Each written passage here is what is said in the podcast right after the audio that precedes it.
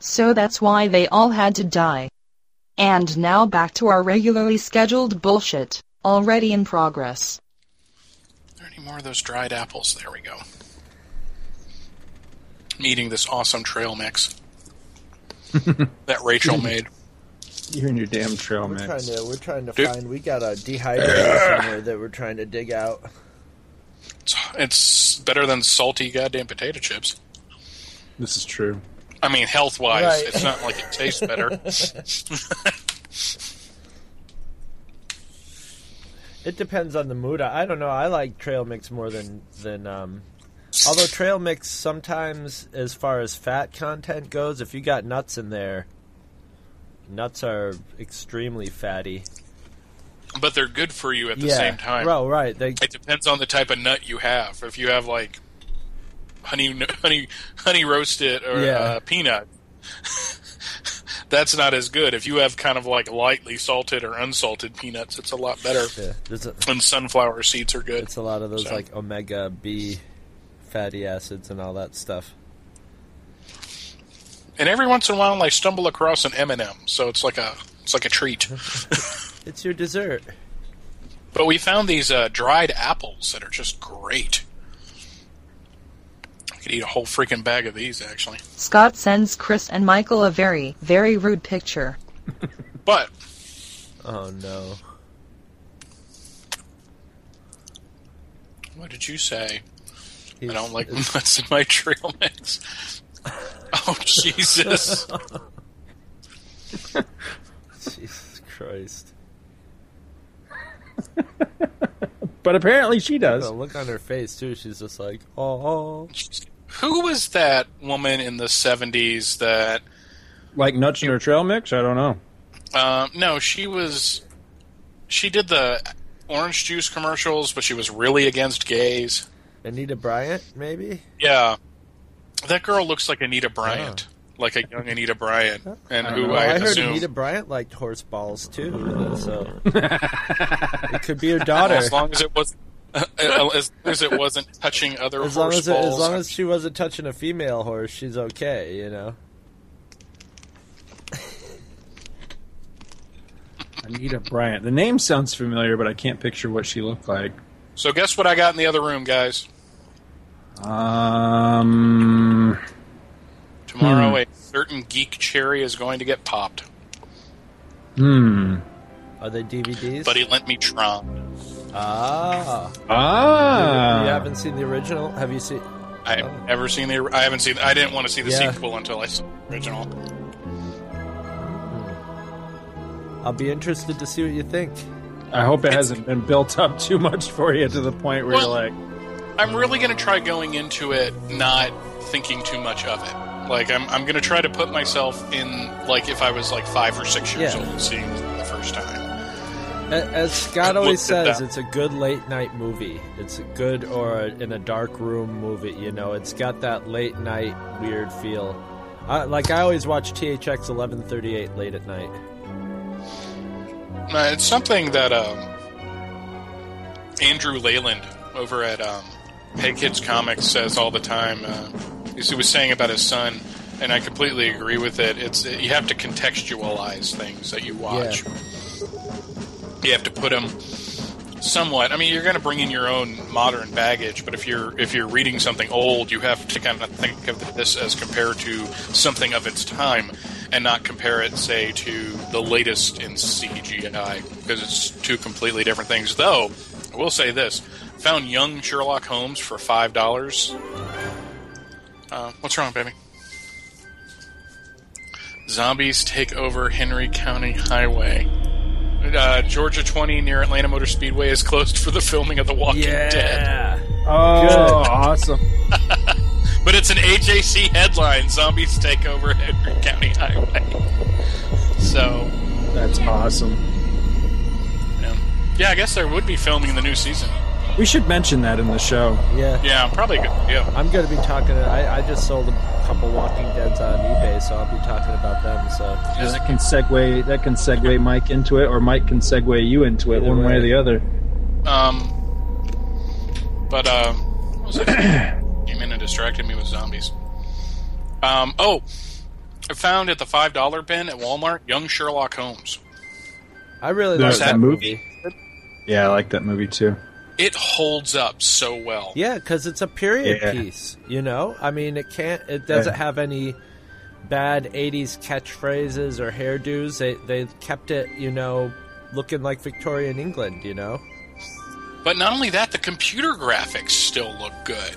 because they, well, they did them stained glass tastefully. yeah, well, they did them tastefully, and they were hallucinations too, so they could be a little bit Wonky. funky and wonky. Yeah. like yeah, oh yeah, Stained Glass Man is great. It really felt like kind of an early Indiana Jones film most of the time. yeah, yeah. uh, which is another. It's like Indiana Jones, young Sherlock Holmes, and young Indiana Jones is something that should have happened. Oh, that would have been cool. That would have been cool. Yeah. So, holy shit, that kid grew up looking weird. Who's that? The kid that played uh, Watson in Young Sherlock Holmes. They always do.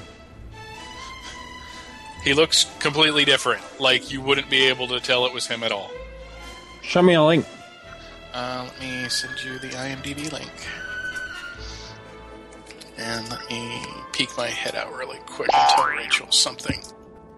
Oh yeah, you'd never know that was him. Except all the girls from um, 80s films, like from the Monster Squad, the little girl that was the younger sister, she grew up hot. Oh, really? Let me, uh. And then there's Dana, Danica McKellar from The Wonder Years. Well, the little, little Who boys is- that are real, like little bo- little kid boys that are like cute or look like typical little bo- like movie little boys, always end up being like growing up all weird and lumpy and fucked up looking. They're only So that is what the little sister from the Monster Squad looks like today. She's Rachel's age. nice. I don't feel so bad. Apparently, this uh, Nicholas Rowe that played young Sherlock Holmes has continued to act right up to present day, but I've never seen him in anything else. It's all British stuff. And the picture they've got for him on IMDb is not a modern picture, so Yeah, it's it's really weird, but but yeah, he's he's done. I really he was that his first movie. Let me see. Mm, I don't think so. It was his second film, Second and yet yeah. he nailed that movie. Yeah, He he, was was, great. It was just it was just impressive to watch him work. And it had that one guy who ended up going. Who ended up the only other thing I saw him in was in uh, Dead Poets Society. Was his the guy that set him up to get kicked out of the school, and I forgot that he got kicked out of that school so early in the fucking Yeah. movie. I've been hearing that BBC. There's a BBC series about sh- like called Holmes or something like that that's supposed to be really good. It was by the same people who wrote that Jekyll mini series that was awesome. And I've been meaning to check that out. I I'm I'm wondering. I can't believe there is. I was looking on the forum. I can't believe nobody has a thread for uh, Game of Thrones yet. Holy shit! I know Scott. Have Michael? Have you seen that yet? Oh, no, I haven't seen it, and I don't want to. I don't want to down it and load anything from HBO, or they'll shut off my internet. Uh, it's insanely awesome. Damn, Phoebe grew up to be hot. I told you. and fat and fat kid is dead. Yeah, I did hear that. I didn't know before I was watching that spe- that little documentary that they had. And and she starts talking about him, and they start playing the sad music, and I'm like, "Did Fat Kid die? Oh my god, Fat Kid died! And they did the sad music. This sucks." I remember one of the saddest things I ever saw was it was a good 10 years before Richard Pryor actually died, but he was very he was still very sick. And you know, could bear and they did like a tribute to him with all these comedians came out and did stand up. And then at the end Richard Pryor did some stand up, but he could it was barely stand up really cuz he could barely walk. and he came out and it was great. He talked about what was wrong with him and stuff, and did like stand up like that. But then when he was walking off stage, like they showed it in slow motion and played the sad music, and I'm watching it going, "This guy's not dead yet. He's got M. I think he had MS." And I'm like, "He's he's He got did. MS, but that he and he's fucked up." But I've known I there. Um, remember Mike McMahon, Scott? Mike McMahon's Yeah. father had MS, still does have MS. Um, when la- the last time I saw my grandfather, when I saw him at the old folks' home in Carthage, um, he was sitting right next to Mike McMahon's old man, who's like totally paralyzed and you know really fucked up now, but still alive. You know, so and yeah, and it was ten year, years after, and I- I'm like. Shit, man! How what would that do for your morale to go home and watch your tribute and then have that, you know, you know, watching that, and it's just like, holy shit, this is what the video's gonna look like when I'm dead, you know? Could have been Right. worse. They could have just showed images after scene after scene from Superman Yeah, three. him s- skiing down the building in slow motion with sad music playing. Dun, dun. You, he will be missed. Anthony Higgins was in Raiders of the Lost Ark. Who's that? He was the bad guy in Young Sherlock Holmes. Young Sherlock Holmes. He was Gobler. Who's Gobler? Oh, okay, yeah. I thought he looked. He was the head. He was the head Nazi. Oh, there was. and then he went on. His, his face melts. Ah, yes. It's really funny And because I saw a porno movie starring a lady named Gobbler. So he plays the bad guy in Young Sherlock Holmes in 1985. In 1993, he's in the TV movie as Sherlock Holmes. Ah. In Sherlock Holmes. Well, he would have made a great Sherlock Holmes, though, because he certainly looked the freaking part. Um, Now you're you're talking the guy who played Moriarty in Young Sherlock Holmes, right? well, somewhat Moriarty. He ca- Professor Rathe, Rathe, yeah. but yeah, he was pretty much Moriarty. Well, he, he was. If you stay after the credits in that movie, when he signs into the inn at the very end, post credits, he signs the, the didn't register watch as post Moriarty. credits. Oh, oh, you gotta watch all the way to the end of the movie, dude. It was one of the first then movies Nick to do Fury that. shows up and recruits him into Yeah. the Avengers. So Hold on. Samuel Jackson shows up. He's 15 years old.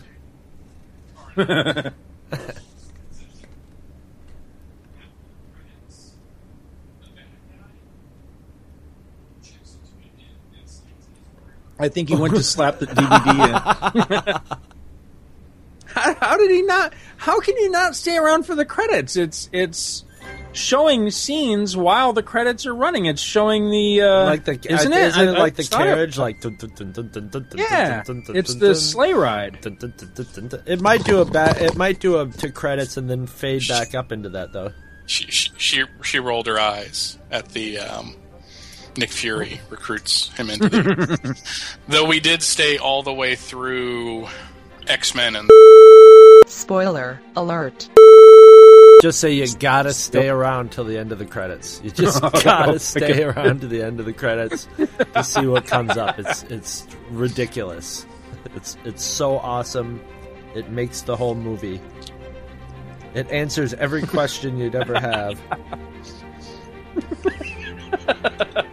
I went home. I had to go Alright. home and change my pants after it. We're in a porno theater watching it. do I'm not sorry. expect anything out of the girl playing. Emma Oh, that's right. She is a. I was watching Boy. Triple X Men First Ass.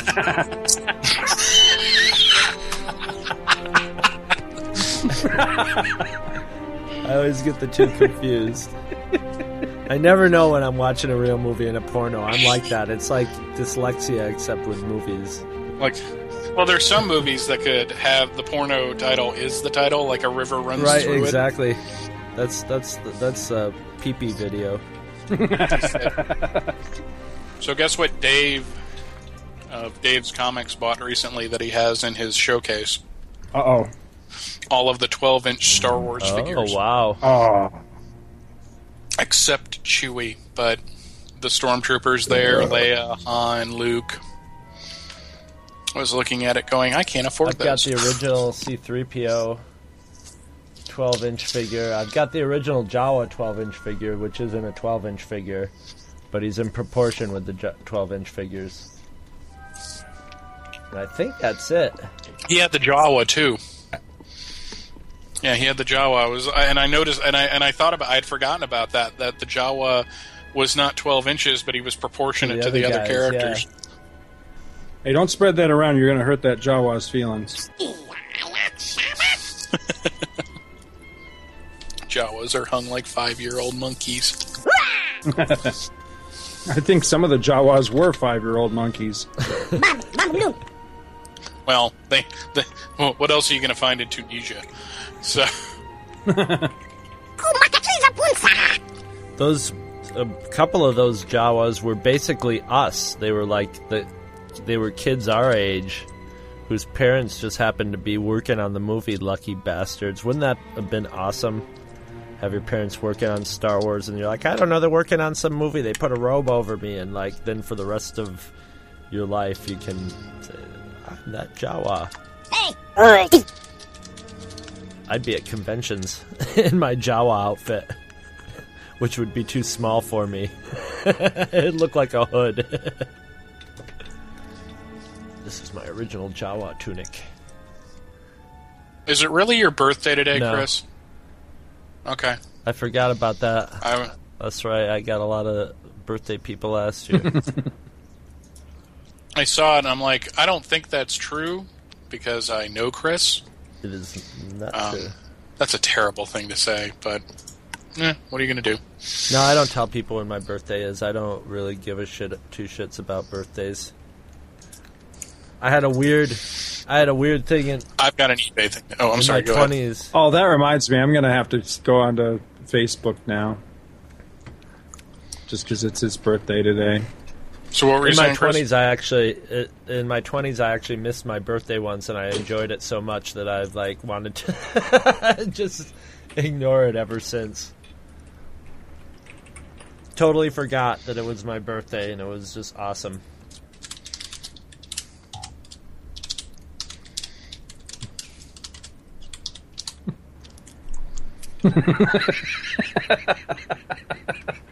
That should make some people. That should raise some eyebrows. What did you just put up? I went to your Facebook and said "fuck you" and your birthday.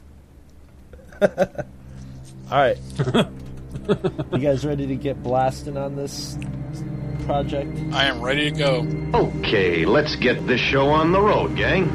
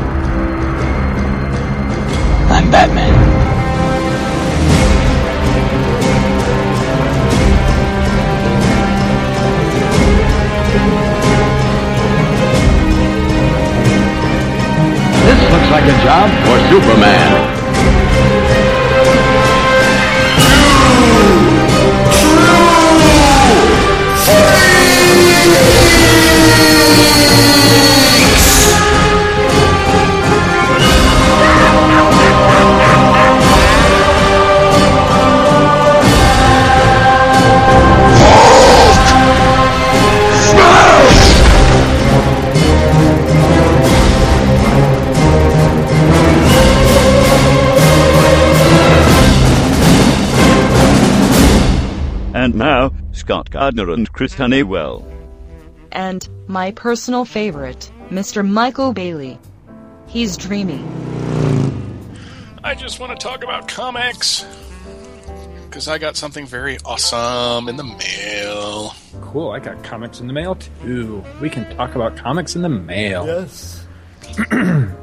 And what was our top five again, so that I can come up with it because I wasn't expecting to do Dude, this. I fucking choked and died on the uh, on the top five thing, but it's the it was Chris's. what did you call it? It was like the gene- it was genetic gene splicing of two superheroes to make one superhero. Ah, I can do that. okay. All right. I'm good when you guys are good. I'm good too. Oh, before we do start, I really do appreciate the very obviously put in after the fact and Michael Bailey Yeah, on the intro. Don't forget Michael Bailey. It, it kind of feels like Batgirl. yeah, when they would tag Batgirl onto the beginning of the Batman show. Yeah. I'm gonna totally put in a, a motorcycle driving by next time.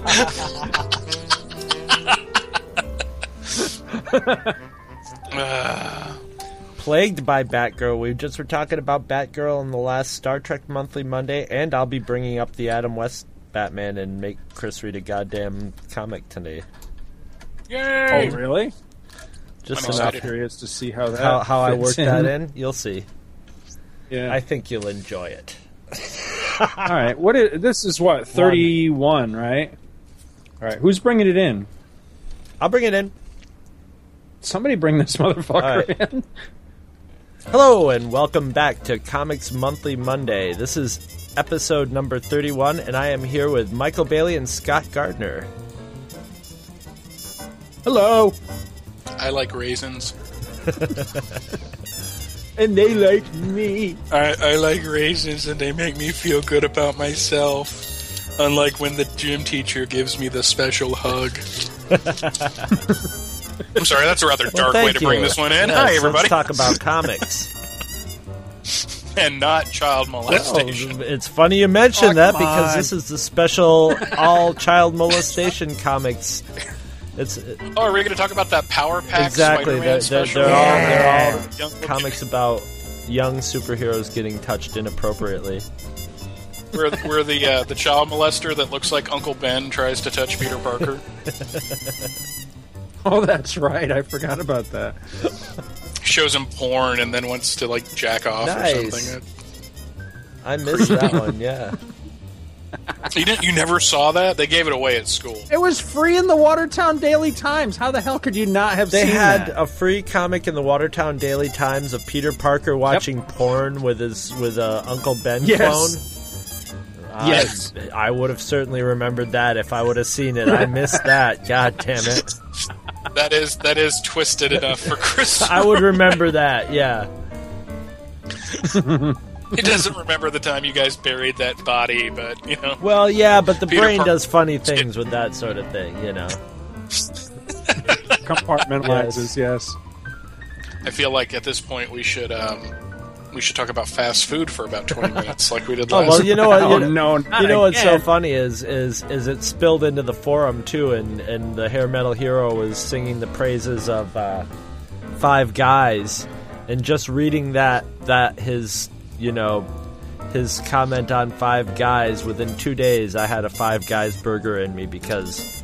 The, uh, my, my roommate was take it was like I'm not you know, I heard you had five guys in you. That was the way I Let's- heard the story. anyway and Scott Scott was never heard from again. it's just like the body buried it. I'll just pretend it never. I never heard that at all.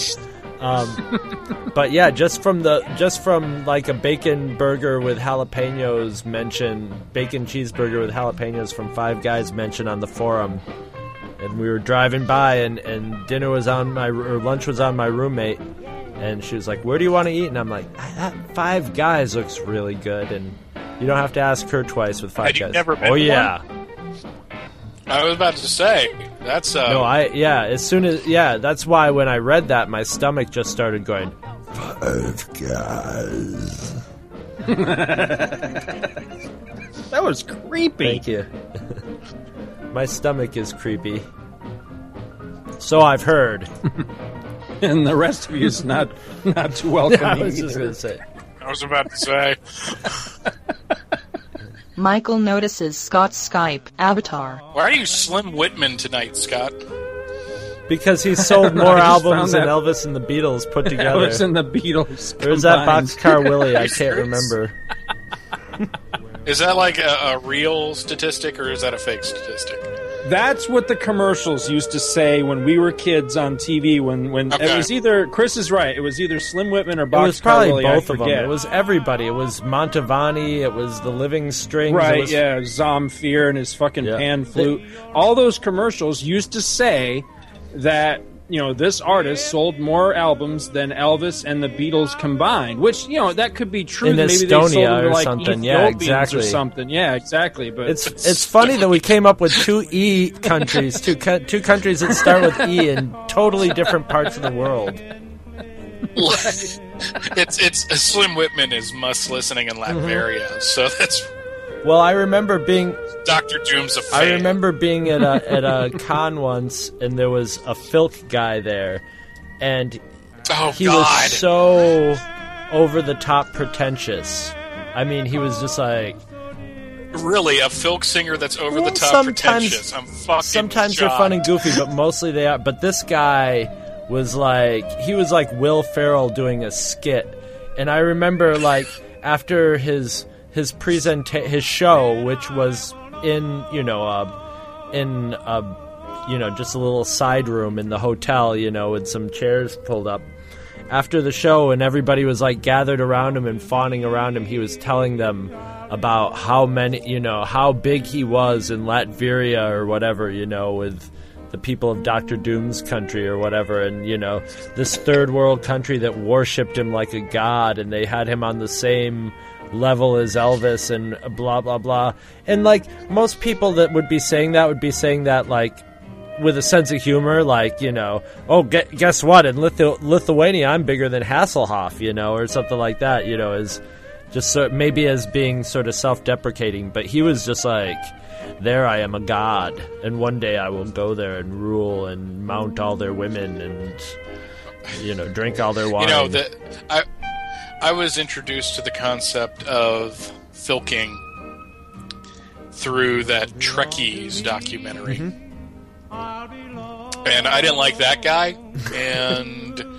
I go to Dragon Con and I really don't like those people either. Uh, some of them are very, rather good musicians. Uh, not my not here's my how bag. here's how you can No. tell here's how you can know if you want to get good if you're going to get good filk if you want to if if it's filk and it's worth listening to it will make its I'm sorry. I know that somebody in the audience is going to ask this same question, so I'll ask it for it. What the fuck is a filk? I have no idea what you're talking about. music but it's fi is in sci-fi folk music so it's basically Oh, someone right. I think we've It's usually someone with an show. acoustic guitar, and maybe they're doing songs like Weird Al style, like pop songs with different words, or or they usually they'll, they'll often write their own, but they'll all, all be about Star Trek or you know Lord of the Rings. Wasn't that song we played a while back? That "Beam Me Up, Scotty, Beam Me Up." That, that would like be a, filk. That song, would that right? would that would be in that genre, yes. And Okay, and- what you're talking about now. and if if if it, if if if the filk is worth listening to, it will make its way eventually to Doctor Demento and be on the Doctor Demento show. He'll pick out the stuff that's honestly funny or. You know, a lot of times, if it's not funny, it's the most painful thing in the world when they try to. This guy did this, you know, I am Van Helsing, the hunter of the damned, you know. And Isn't that from that movie Forgetting Sarah Marshall? I don't know, I never saw it, but There's a Van Helsing song Oh. in there that's actually quite funny. Surprisingly, but it's from a musical. It's not a film type thing. This so. one was done to like, uh, was it an old Civil War song, or was it was done to the, it was done to the tune of Ghost Riders in the Sky. That's right. yeah. So How the hell did we get onto this I don't subject? know. How the hell do we get how, on any how do we always get on these We started subjects? Talking about know. food All I know what is happened. I cannot. I cannot wait to dub in Indian Love Call into the the background Uh, of this one of my- episode. That's all I Slim know. Whitman. I don't. I have learned to love Slim Whitman. He's a great. He is a great singer. He had the, one of the most insane, you know, falsetto, yodely voices Right. ever. And you know, when we were kids, it was pure mockery. But it's make it. But Right. now that I see some Slim Whitman, you know, see him perform Rose Marie, and it's just like, wow, that's some strong singing. It makes me almost think maybe I should go back and listen to some Boxcar Willie and see if that's not worth uh, checking out. Um, Well, I know that you know we, we like you say you know, we we grew up watching those commercials on TV and laughing and ridiculing and all that. But then at some point, I got the uh, Mars Attack soundtrack, and it has you know one of the last tracks on there is Indian Love Call. You know, it's the song they they play to save the world in Yeah. that movie. and it's a damn Oh, good yeah. song. I listened to it, I'm like, hey, I like Yeah. this, you know. So yeah, you never know. but those commercials were what was so goofy because he was just. He's not a pretty No. man. Let's just put it. No, he, He was- He, he was- a, like a Not a handsome sort cowboy. of like Um, a cowboy with a porno slash cop mustache. You know what I'm saying? right? Yeah. in a porn Yeah. stash. That's You know great. the Yeah. Yeah. He did. I'm trying to remember those commercials because it's it's like the commercials I remember from when I was a kid, since I'm about eight years younger than you guys. Um, were like the like the number for the, the the tape of goofy answering machine messages, like pick up the phone, pick up the phone. pick up the yeah, phone. God. You well, you know what was about your time was. Hey man, is that Freedom Rock? Yeah, man. well, turn it up. Turn it up, That- that's that's to, that was totally your time period. I'm thinking. But I I remember Zamfir and the Pan Flutes rather well. I got ratted out at work the other night as you know for my age because you know I, I just happened to be in the break room and everybody else, you know, all, all my colleagues that were in the break room with me at the same time were easily a good at least twenty years younger than me. And I noticed a commercial came on, and an oldie but a goldie has come back from the grave, and it was the I've fallen and I can't Actual get up. commercial. But it was a no, it was a new version of that commercial with the old woman actually falling. And when she fell, I started laughing my ass off, just like I used to to the uh-uh. original one. And everybody turned to look at me like, What "The fuck is the matter with you? An old woman?" Just And that's fell what down." I was that's what like, you go. Yeah, I what the fuck is the matter with you? An old woman just Why fell aren't down. you laughing? if I'm going to go to hell for any reason, or if I'm going to be killed by science fiction fandom or science fiction fantasy fandom, it will be for introducing that line into The Hobbit. I remember you telling me. What? What are you talking about? because in the ninth grade, I was in this. Uh, the, the musical that we did at Iyer Junior High School was The Hobbit, Wow. and I got cast as Bilbo along with this other guy. Uh, they they shared the lead. I'm sorry, And- I'm laughing, man. But I'm every time I have to Photoshop your face. Oh dear God! Oh my God! Oh my God! I know what the picture for this I have month's show is gonna be. I gotta. Are you going to do the Rankin Bass thing? Is that what no, you're no, do? we're gonna be hobbits, man. No. Oh, we're gonna be hobbits. oh But, uh, God, I can't wait to see you as Bilbo. Bilbo Baggins by, uh, by Leonard You better watch your step, though, Scott. I might make you into Gollum. That actually kind of makes sense. There's a video in the other room of, of the performances that I was Bilbo uh, that I found the other those day. up but on um, Facebook, man. It's if, if I could transfer them to the computer, I would. Um, but it was a, it was a really horrible adaptation of The Hobbit. The music wasn't all that good. There was like one or two maybe good songs, and it's kind of a boring, boring play uh, or musical. And so I would just do funny shit during rehearsal just to amuse myself. And at one point, I'm trying to get away from Gollum, and I just blurt out, "You know, help Gollum! I've fallen and I can't get up." And the producer, uh, Mrs. Vasileros, pulled me aside at one point, and I thought she was going to tell me to stop doing it, but she looked at me and she said, "This is a boring show. Anything you can do to make this funny, go Please, ahead." yes. So- Please, this goes on my record. so uh, yeah, I introduced that saying into Tolkien fiction, and someone's going to take me Did out. they used to call her day. Mrs. Vaseline? Was that one of her nicknames? Because that's what Scott and I would Not that I called her. remember. She was she was kind of like the mom Uh-huh. figure of the musicals at the at the at the uh, at the junior high school. So everybody Uh, liked her, is what you're saying. Yeah, they were. Uh, Scott and I still would have called her Mrs. Vaseline. Yes. She was, the, the, she, was uh, she and her family were Mormons, so there was about a billion of them. But the oldest, Sean, was actually a cool guy. He he came back from his missionary I heard work. they were was talking a to my slippery friend. bunch. Have you guys heard of the? Uh, Oh wait, wait, wait! game No, no, I didn't mean to cut you off. You were saying about the mis- their, the Vaselino's missionary Yeah, position. Well, that, that actually that actually the question actually tied into that jackass. Um, but have you guys heard of the the role playing game? I think it's called Paranoia. No, why do you ask? Yes, I think I've been playing that my entire life. What do you mean? Well, we've yeah exactly. What are you talking no, about? No, I've never I- heard of it. Ian was the one that told us about that. Ian was the one in his senior year of high school when I was a sophomore would walk around with that giant binder of AD&D cards from like 91, 92. If you guys remember those. Yeah, no, I was, I was, yeah, I was. I, re- I I remember them. I've never had them, but I remember seeing them like in the comic shop and stuff. So he was a he was he was he was he was a geek. So it was rather cool actually. So Well, that story just kind of petered out. I was about to say I was expecting you guys to like pick up the slack for. No, we're gonna let Mike hang out to die. yeah. We're all about just throwing you out on the stage to just die. Yep, just like Mrs. Vasilino did. just hope that you come Help up Mike, with some good. falling and he yeah, can't get hope up. he comes up with some good ad libs, man, because this show's going nowhere.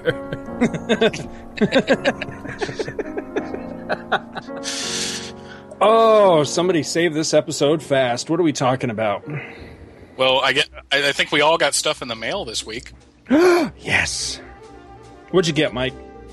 Well, um, I got. Um, I've been catching up on Green Lantern and Green Lantern Corps, so I got a bunch of those recent, more re- recent issues cheap. But the thing that I got that made me the happiest is uh, I was a devotee of Comics Scene magazine uh, when I was first starting to collect comics. This is the second iteration of Comics Scene, and for some reason, when I was about 16 years old, I got this dumb notion in my head that I'm going to cut these articles up and put them in file folders because that way I'll have them as reference material. Dumbass. So I cut up all my comic scene magazines. Well, over the last couple of years, I've managed to get them all back, except for one issue. Until now. Comic Scene magazine number 17 came in the mail the other day. It was rather cheap. It's like 5 or 6 bucks. But I vividly remember when I bought this. It was Christmas break, um, my sophomore year. My friend Ben and I were hanging out at the mall, and I went into Barnes and I mean not Barnes and Noble, a little ahead of its time. I went into Walden Books and picked this up, and it's got a Jim Lee X Men cover with Havoc, Jubilee, Psylocke, and Wolverine, and it's got a um, Simpsons thing in the corner because, well, you really can't get away from that, can you? in the early No. '90s or even now, Yeah. Simpsons are everywhere. But this is actually a really good issue. It has a Frank Miller interview, which is kind of cool. It has a interview with Denys Cowan, who did the question from the uh, late Yeah. 80s uh, and Yeah. the Deathlok series. Um, it's got an interview, second part of an interview with Alan Grant, who wrote Detective Comics and The Demon, and uh, he talks mostly about the Batman Judge Dredd crossover that was uh, about to happen at the time. There's an X Men article. There's a Tiny Toon Adventures article, and I don't know if you guys watched it. I don't know if you were too busy being grown ups in '91 to watch Tiny oh Toons, no, but I it watched was a Tiny Toons religiously. That was a great show. it was kind of like the they geared us up for Animaniacs. It was a nice transition. Uh, but it also has an article on Omaha Cat Dancer. I loved that series. So that was the first time I ever uh, heard about it. Actually, there's a Rescuers Down Under article, uh, which I don't give a shit about. Uh, there Hey, is- that's a great and it had nudity like Omaha Cave Dancer.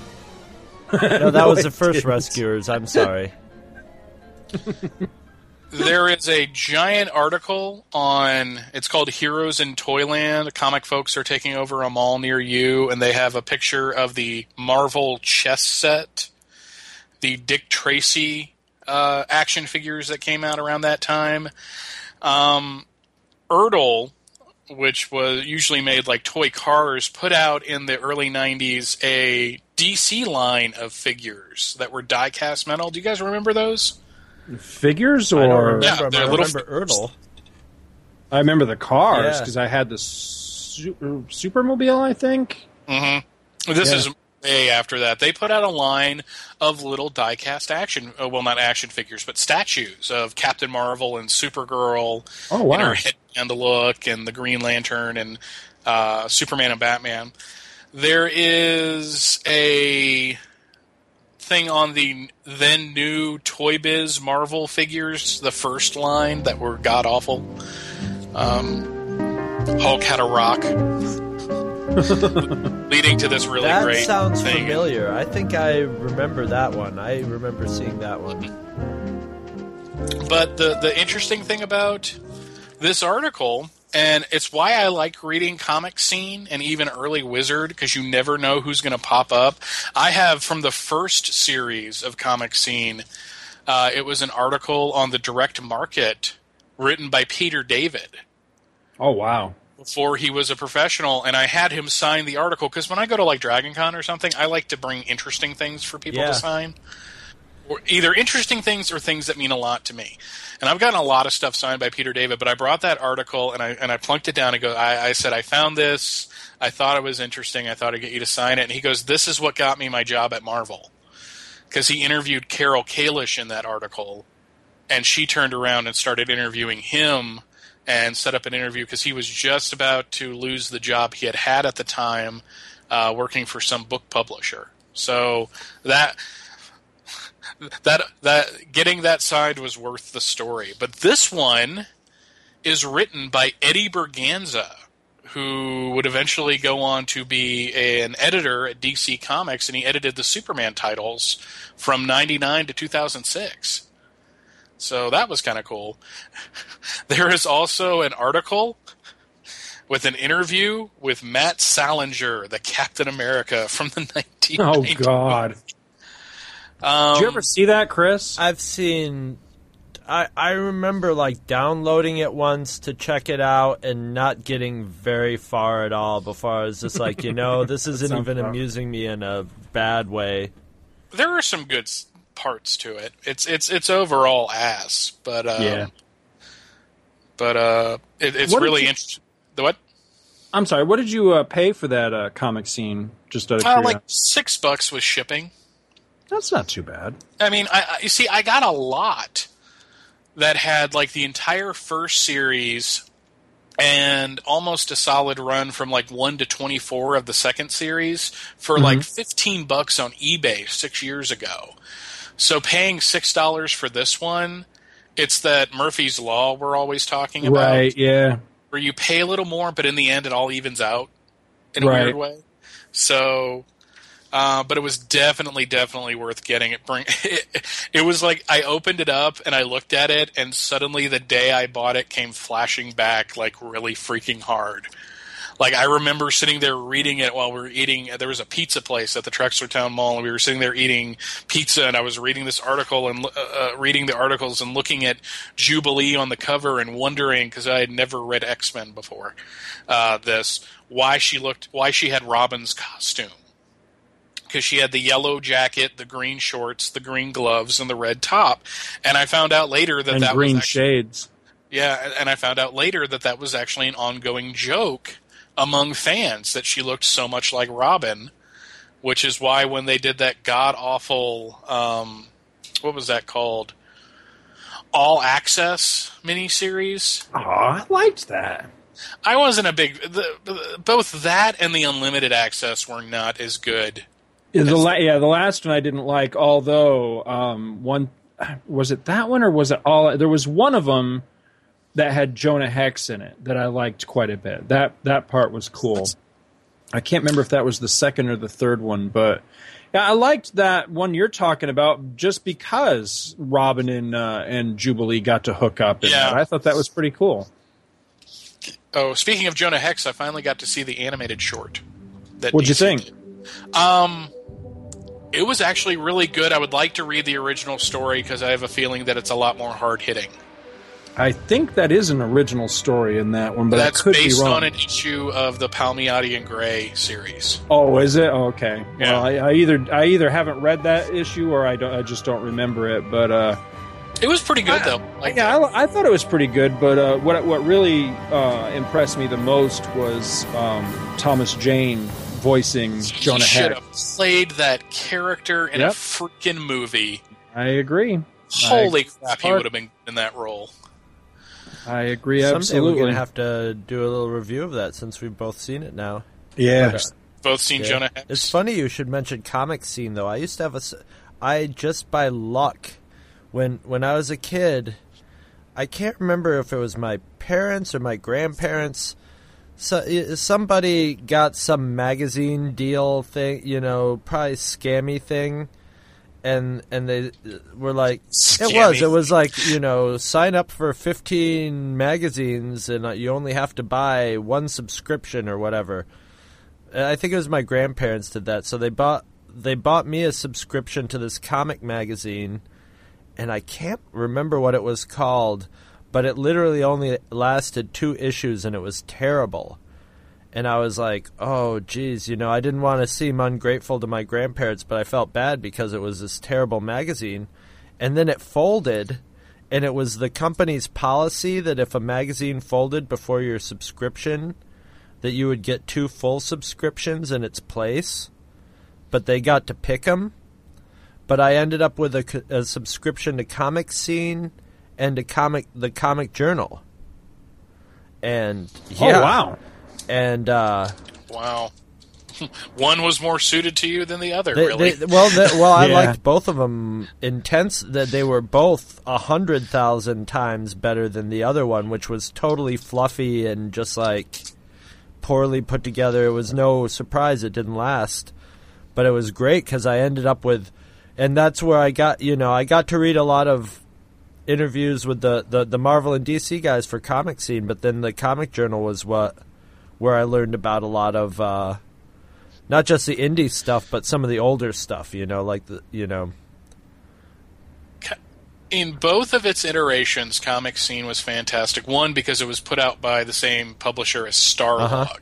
Yes. and there was a while there where Starlog was like a legitimate source of news Oh for hell yeah. the science fiction community.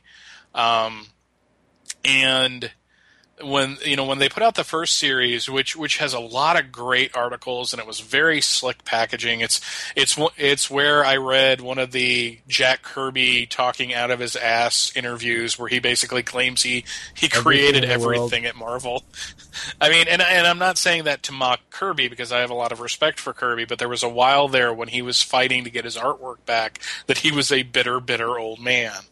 So, but they also had an interview at one point with David and Leslie Newman, who worked on the screenplays of Superman number one through three. And I almost wanted to punch David Newman in the in the face because at one point he basically says, "Well, it's comic books, so they're crap, so we got to make them better." And I was like, "Oh wow, glad glad to see that mentality has has left Good- Hollywood." Good, basis for a Right. movie right there. Great. Yeah. but the second series hit me like i said just about a year after i started reading comics.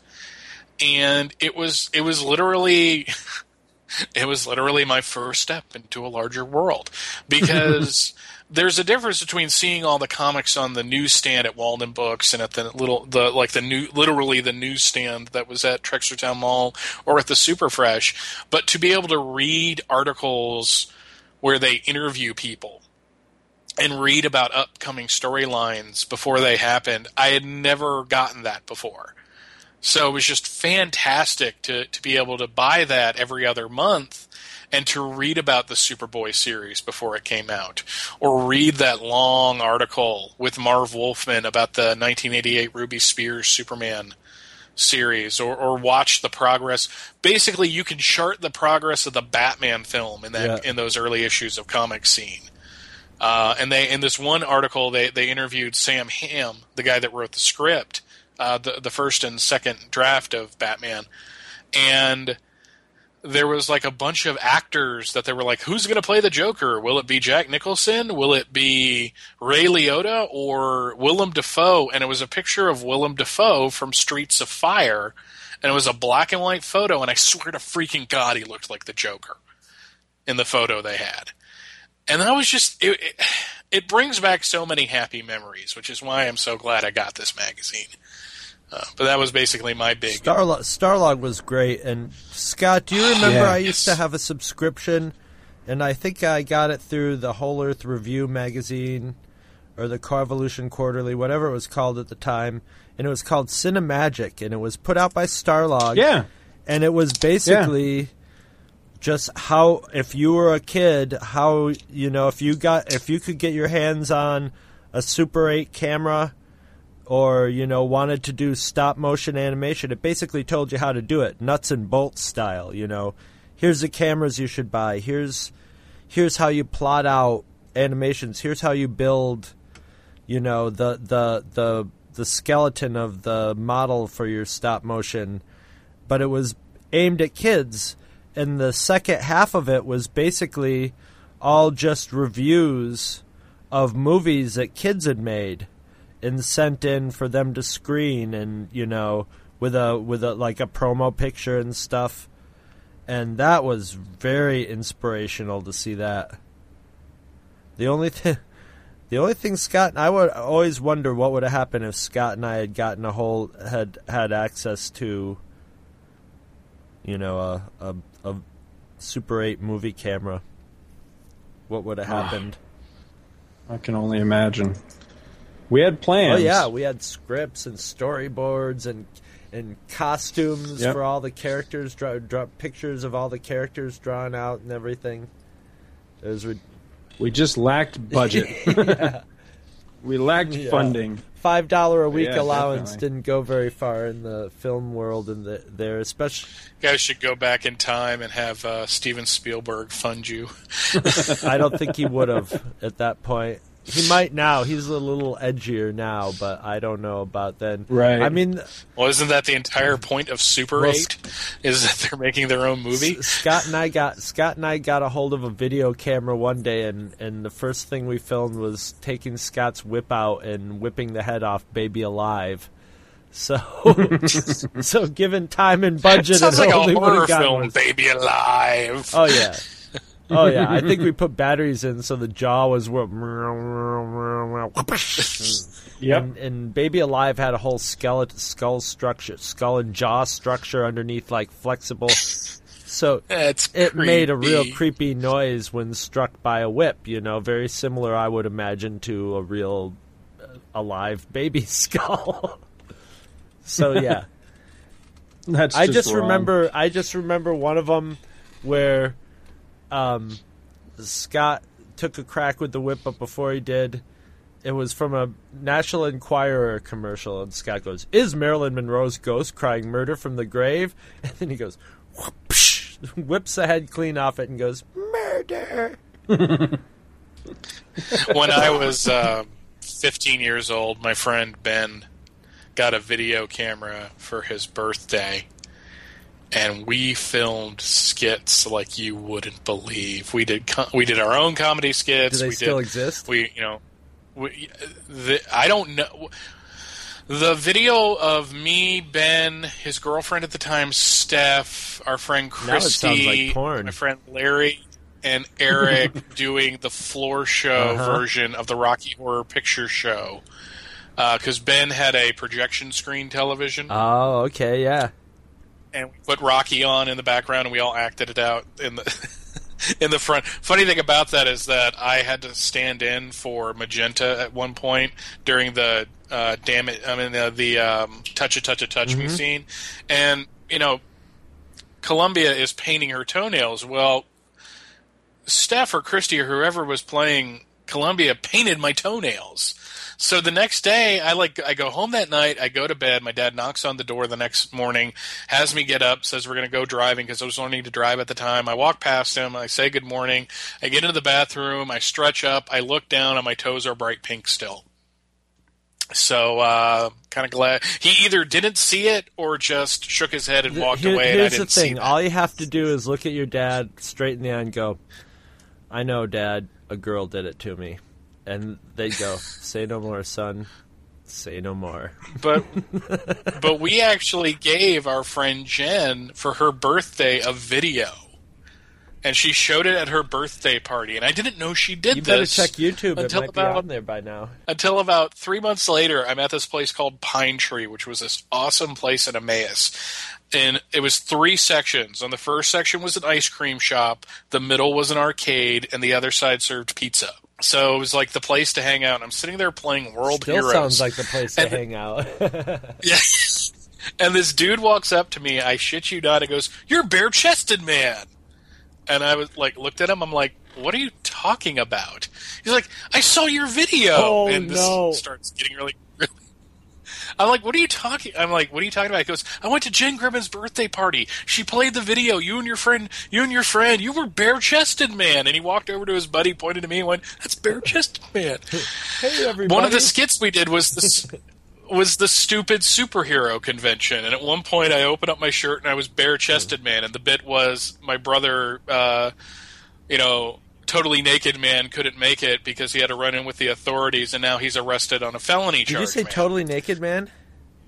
My Yeah. friend and I were working on a script once called Totally Naked Man. We have So, to talk about that sometime. that was- That was the very first time anyone ever recognized me, and it was the most surreal experience of my life. Maybe you could be Totally Naked Man if we ever get this movie made. You'll never be totally naked on screen. It antici- the whole movie anticipated that one Austin Powers gag where everywhere Gag. he went, the you know his penis was blocked by something. This was going to have this through an entire movie. Actually, the, uh, we we were trying to we wanted we wrote it to sell it by saying we were going to sell it by saying Chris Elliott. I'm telling you, this is how stupid we were. We were like Chris Elliott would be the li- perfect leading man in this, and he would have been, which meant nobody would have bought it. I'm really surprised that we went from Comic Scene magazine to Yeah. this. And, uh, Well, going going back to that, you're going to have to let me know how uh, how that article is on the Rescuers Down Under because uh, I'd be very curious. That's a very very underrated movie, but an excellent movie. You've never seen it? No, but we have all the Disney VHS tapes in the other end of the house, so I can. I, have access I would- to it. I'd venture a guess that you would really enjoy I saw- it. I, I think it's a really solid. I saw movie. Got No Fur Down. Well, it does have I, Bob I saw Got No Fur Down Under, but I think that was like part six or something like that. got No Fur down. Yeah, part six or part eight or something. It was a round number. I know that. You're just wrong. But no, you need to check it out, especially if uh, you you like uh, George C. Scott, right? Mhm. Yeah, he is a great villain, a great bad guy in that movie. Arguably my my favorite Disney bad guy because he's just- Really? yeah, he's so he's just awesome in that movie. I've heard see it. You great things it about that. I heard The Rescuers is pretty good, but The Rescuers Down Under is like surpasses it and is just Real? Okay. Well, we'll have to we'll have to dig those out and watch those because Rachel, for those new to the show, my wife, um, at one point was buying every Disney film as it was coming out on video. So this was like all through the '90s. So we have this giant VHS collection of Disney movies. And we haven't been as good with the DVDs, but the DVDs are just so damn expensive. Right. and we managed to get a lot of little later videos pretty cheap by buying them previously viewed, which sounds rather rude. Actually, Well, anybody anybody listening that that likes documentaries and that that sort of thing, behind the scenes glimpses and that sort of thing, check out a movie. It's a couple years old now, I think. It was called uh, "Waking Sleeping Beauty," and it's this really great uh, documentary. Doesn't really do it justice. It's it's kind of like. I mean, it is a documentary, but it's it's really composed largely of footage taken right as things were happening, and, and it charts the progress of when the Disney animation sh- machine shut down and then came back alive and kicking Oh. really strong with you know when they Little Mermaid. rejuvenated Yeah. Little Mermaid and that sort of thing. Well, well, Rescuers Down Under was the next movie after Little Mermaid, and was that? I thought that was after Beauty and the Beast. No, it, uh, it's right after Little Mermaid, and I'm trying to think of what the next was it Aladdin maybe? Mix might movie. have What? been. How? Let me see. I'll be able to. I can look. the it only real reason I here. say that is that I saw Beauty and the Beast my the over the Thanksgiving break of my sophomore year of high school. So that was 91. This was the very end of 91 and they were advertising the Rescuers Down Under. Yeah, see it. It it's it. Yeah, it's little. It goes uh, Little Mermaid, Rescuers Down Under, Beauty and the Beast, Aladdin. So it's just kind of lost in the mix of all these other movies that everybody remembers that were so huge from that time. You know, because Little Mermaid came out and was just enormous. You know, a, a huge hit, as was Beauty and the Beast and Aladdin, and they were on quite a roll for a while and somehow Rescuers Down Under was the the misfire in the bunch. It just it just totally failed to to capture an audience at the box office. And there's a it's not a very long sequence of that movie Waking Sleeping Beauty, but there's a, a portion of that that kind of talks about it and talks to one of the, the people that was heavily involved in the production of it and how he was just devastated when the movie came out and was basically a flop. And it was really interesting to gain that insight because this is a movie I've always looked at and gone, man, why don't people remember this movie? And yeah, I, I don't know. They just people just haven't seen it, but it's, It's great. been- it's it's- a really good Over the movie. years, it's been getting its due. You know, it's uh, the, the, movies like that always do. You know, it's it's had a 2nd Mm-hmm. life, and it's gotten I- lots of love. I really want to see that documentary though because that time period in like the late 70s and the 80s Mm-hmm. when Disney was just throwing things out there right. uh, you know like the Black Cauldron which I'm not a very big fan of That's discussed all, quite a bit in that documentary. Yeah. and uh, you know Oliver and Company and one of my Yeah. favorites of that era Great Mouse Detective which is an Yep. awesome film you know just all that weird stuff. Uh, Thomas DJ friend of ours and Derek Ferguson spent an entire episode of their um, or like the bulk of one of their episodes of Better in the Dark, which is a movie podcast they did.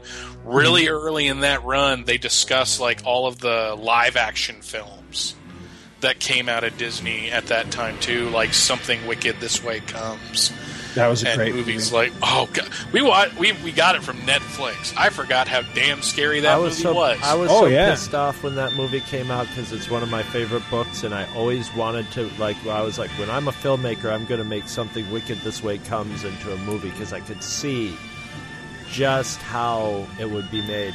And when they made it, I was like, shit, this can't be as good as my imagination. And when I went to see it, there were like three scenes in it that were exactly like I pictured them, which I think is a testament to Bradbury's prose.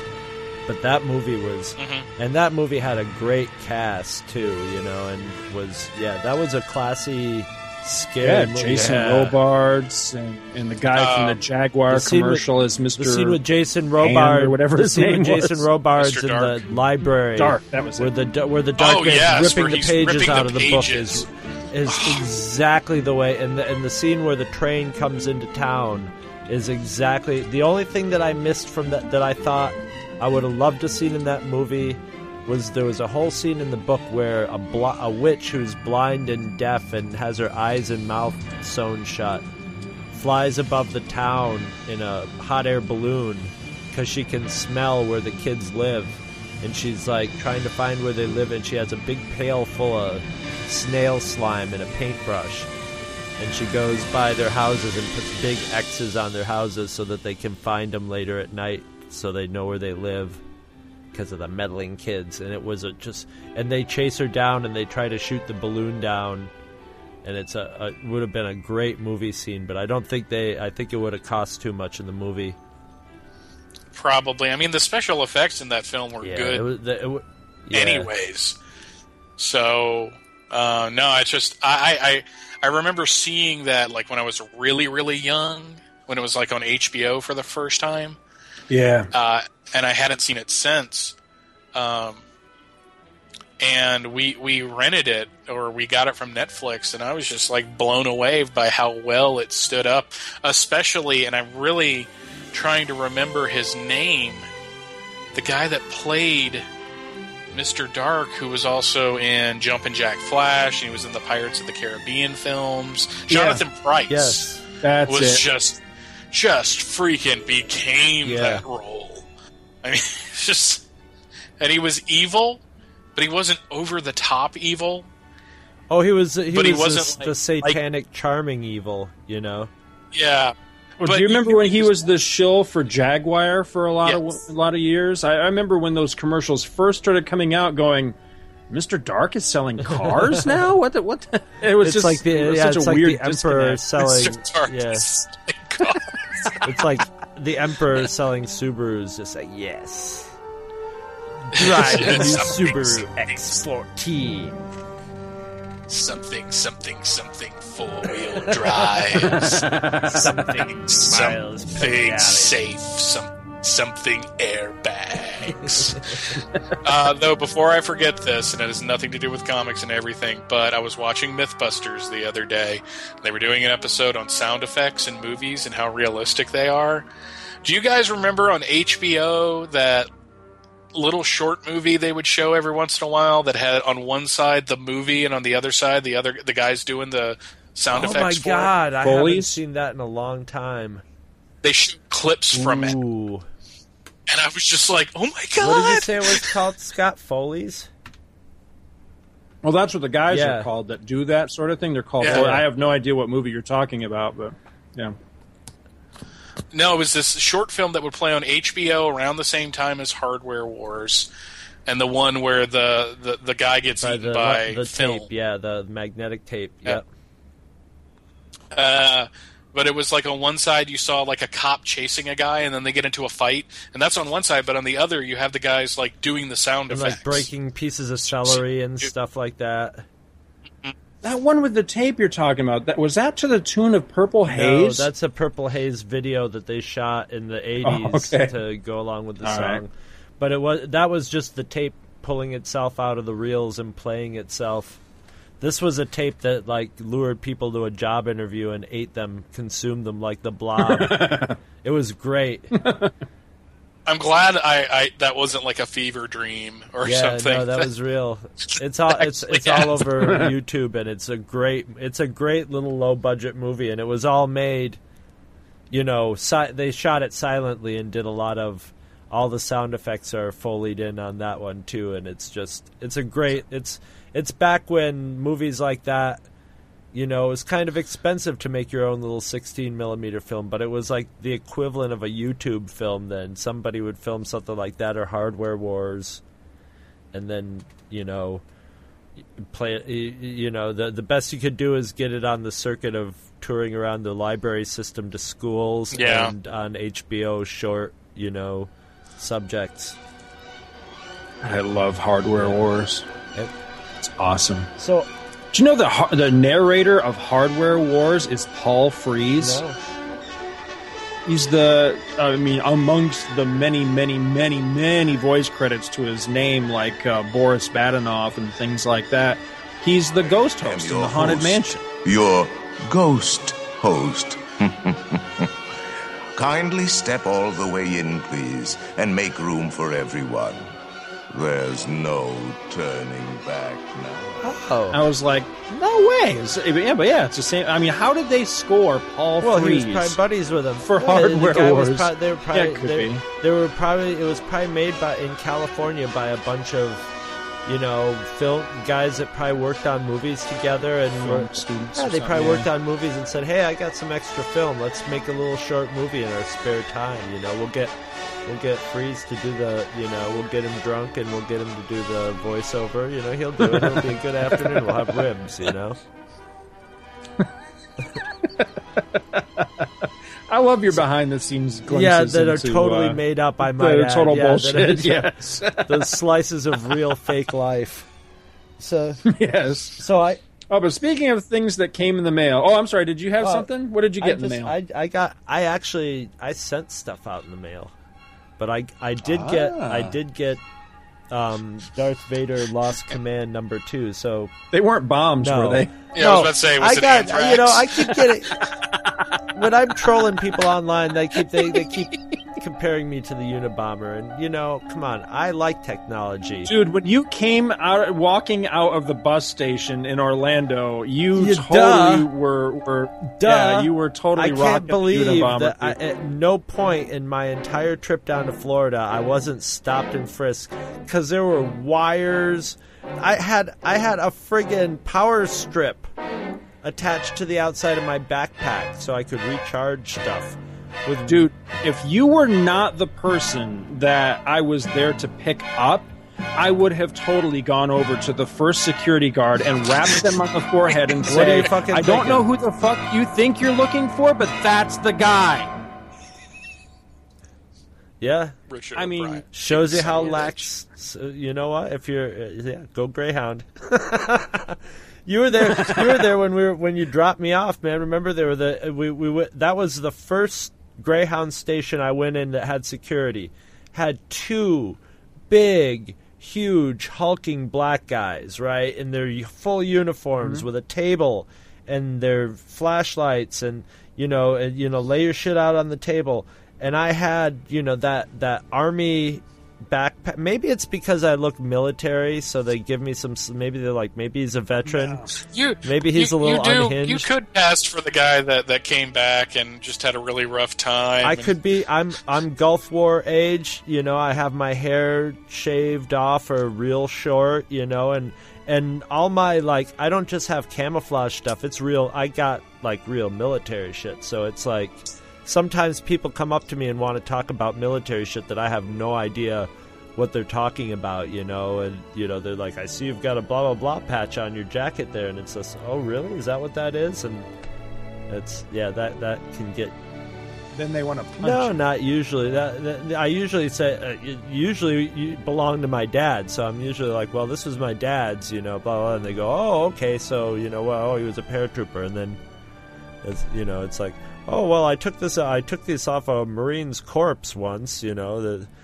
I saw a dead Na- Navy SEAL, and I thought I'd just like strip him of his uniform and then piss on a flag, and uh, then then they beat me up. I stopped saying that after the fifth time that I got beat up with the the whole piss on the Navy SEAL flag thing just wasn't working out for me too well. But anyway, I got yeah, Darth Vader Darth Vader lost command number 2. So now I can now I have the first 5 issues are all or Have you have you read no, the series yet? I'm going to just sit down and read it and all in one chunk. Got to read it in time for Oh, next yeah, Star I Wars Monthly Monday because I want to talk about will. it. It's going to be one of those things where I sit down and I just like read it and like within a like half hour, forty minute, you know, sitting or whatever, you know, I'll just gobble it right up because they're not really intensively written. You know, they're not a lot of dialogue or anything. And uh, but I remember last time I was saying I was thinking about selling my Walking Dead's, maybe switching off the. Uh, the weekly reprints for my originals. Uh, I, I did for a few of them. I sold number. I had doubles of number 17. I got like 14, 15, 17 bucks for number 17, something like that. Um, Wow. I had Wow. a variant cover of number 50 with Rick and the uh, Rick Michonne, um, Tyrese, and the governor as superheroes and a supervillain. You know, uh, uh, um, Michonne actually had a couple lightsabers, but they're just cut from this. You only see like the first two inches of the lightsaber. I don't know if they're trying to like avoid copyright, but she was basically decked out like a Jedi, and you know Rick had a robot hand, and the the um, you know the governor had a robot hand with a crusher thing on it, and it was all very cartoony. And uh, I got ninety nine dollars for that thing. Ninety nine dollars for a Wow. Walking Dead. I mean, it's what like two years old now, two or three years old, something. It's not that old. Those variant covers, old? I'm Yeah. telling you. Well, this Yeah. was the at this at this time Kirkman was like, I don't do variant variant covers, and it was at the comic shop for fourteen ninety five, and I was like, okay, I see why he did this variant cover because it's a joke. You know, it was like sort of anticipating the joke in number seventy five, and uh, so I was like, that's funny. And since he doesn't do variant covers, I'm gonna pick this. It was one of the first pure speculation buys I've done in a long time or ever, where I was like, I'm gonna get the regular fifty, but I'll I'll invest fourteen ninety five in this because I have a feeling I'll be able to at least sell this for like fifty dollars down the line because he probably is not going to do many variant covers, and fourteen ninety five doesn't seem like a big markup, right? For you know, uh, so it worked out, and uh, I sold issue number Now, if you can just do the same thing with those copies of Ravage 2099 number one, I'd, I'd be so impressed. Ravage twenty ninety nine. I have no idea what that is. It was Stan Lee's return to comic Oh, book writing. dear. Let's just say it wasn't the pinnacle of his career. I, I, I'm assuming not, since I've never heard of it. But it couldn't have been so horrible that I still never heard of it. But um, The art was good. didn't he have something to do with Stripperella too? Yes. Both of you at the same time. Oh wow! Indeed. but uh, um, so I what I sold number nineteen, which n- n- n- 19, 19, which was the first appearance of Michonne, and recently was just reprinted in the weeklies. So I just went out and bought the weekly for three ninety nine, and switched it out, and I got seventeen. Uh, no, wait, I got forty three dollars for that one. I got seventeen for number seventeen. So, yeah, those Walking I Dead, think- those early Walking Dead's are worth some money, and it just goes to show there could, you know, if you write, if you make, if you write and draw a good comic book, it energizes everything. You know what I mean? There's there's Yep. people Right. interested in it, and and you know, I'm going through my, I'm going okay, well, and I'm going out and I'm buying new floppies. Sorry, I hate that term. Yeah, I just use we it don't on. use that what, term do you want? What, here. what, I, I just use it because it seems to be the best, the most used shorthand. I didn't realize that it was offensive to your ears. I'll, I'll stop saying floppies and trekkers. Well, the the reason why I don't like it Trekkies. is because I have u- I have heard too many people who are pretentious about collected editions use it in a oh, very as derogatory way. Oh, you and your floppies. Oh, exactly. Oh, okay. See, I didn't know it was. I thought it was just sort of descriptive, just to, just. uh, I, I mean, you, can always come back with, you know, your mom's got floppies, exactly. but that just degenerates into a into an argument you don't I don't want to be a part of. So but anyway, yeah, I'm buying. You know, I mean, I'm buying individual. I'm buying multiple issues of Walking Dead's, and I'm actually. It doesn't cost me money to do it. You know that those. It, I I just think of it this way: those that number fifty, the number nineteen, and number seventeen, basically means that I got a good chunk of the run for free, and at the same time, still paying Kirkman and Adlard. So it works out really good for everybody if you write and make a good comic book. So I guess really, shouldn't that be the only lesson in in comic books?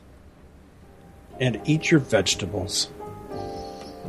Well, for a change, I actually get to contribute a bunch of shit to Comics Monthly Monday as far as comic book stuff. Yeah, I know. Well, you know, I was going through a long dry spell there of being dirt fucking poor, so you know, it's, not that I'm like rolling in dough say now. now you're but- like sand poor, right? Yeah, exactly.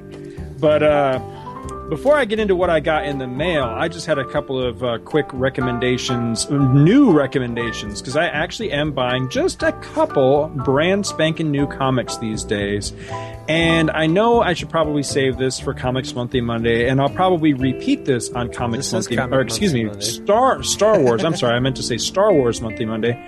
But as uh, we are finding out that not all of our listeners listen to all of our shows, which is just should be a crime. But anyway, uh, if you're a Star Wars fan, definitely check out Star Wars Jedi: The Dark Side number one. This is that new uh, Dark Horse series that's following uh, Qui Gon Jinn. Takes place, I think, like 20 years or better before Phantom Menace. You know, way before Qui Gon took on Obi Wan as a as a Padawan and all that.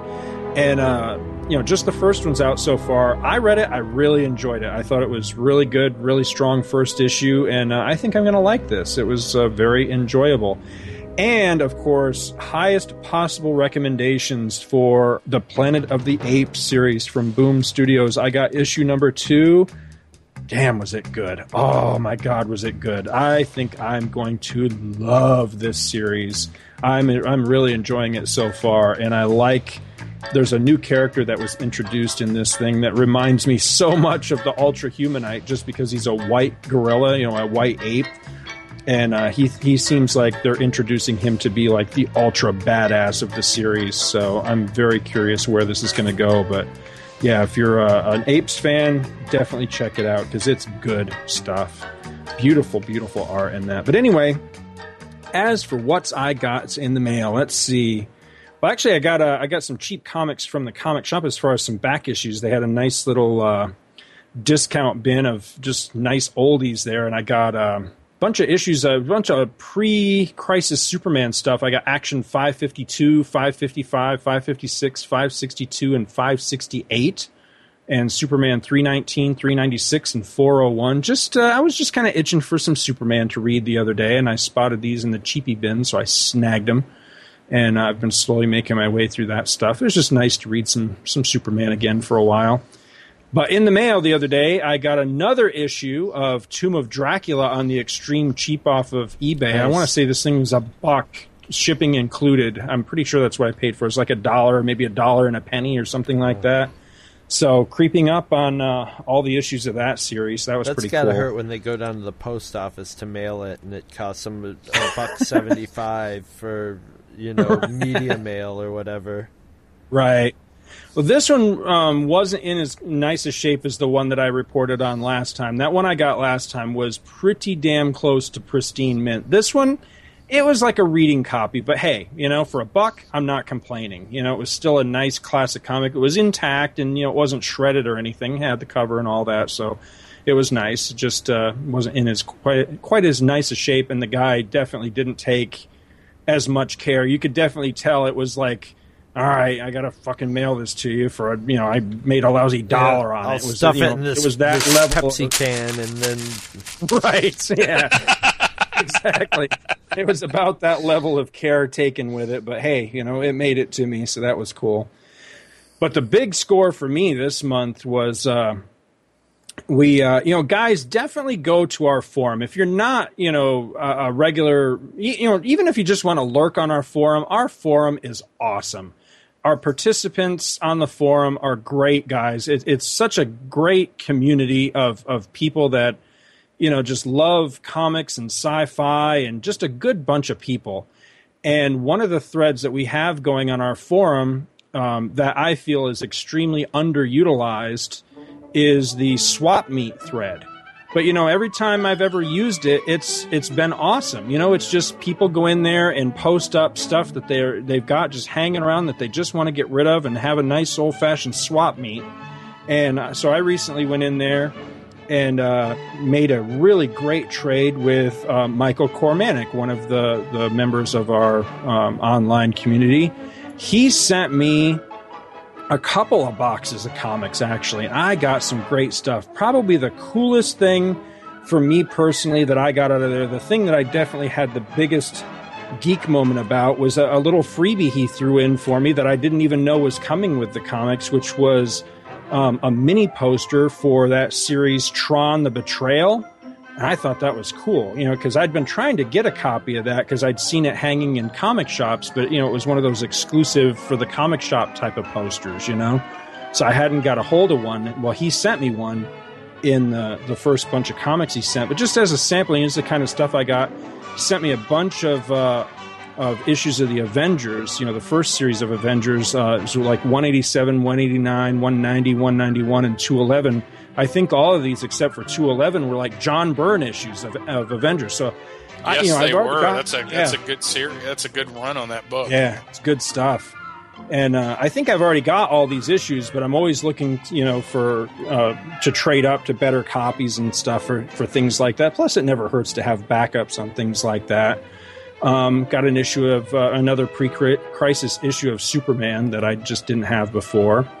sent me a ton of the current series of Captain America, which uh, makes a nice little run of that. And I was looking at some of the covers and got to realizing I actually did read that series a lot further in than I thought I did because one of the, the covers jogged a memory that didn't one of the I don't know if it was the Red Skull or Arnim Zola or somebody brought back one of the missing Captain Americas from like the 50s Yes. or something. He was mentally unstable, Yes. something like that. Yeah, okay, yeah. All right, so I did so you actually. don't need those anymore, Scott? What's that?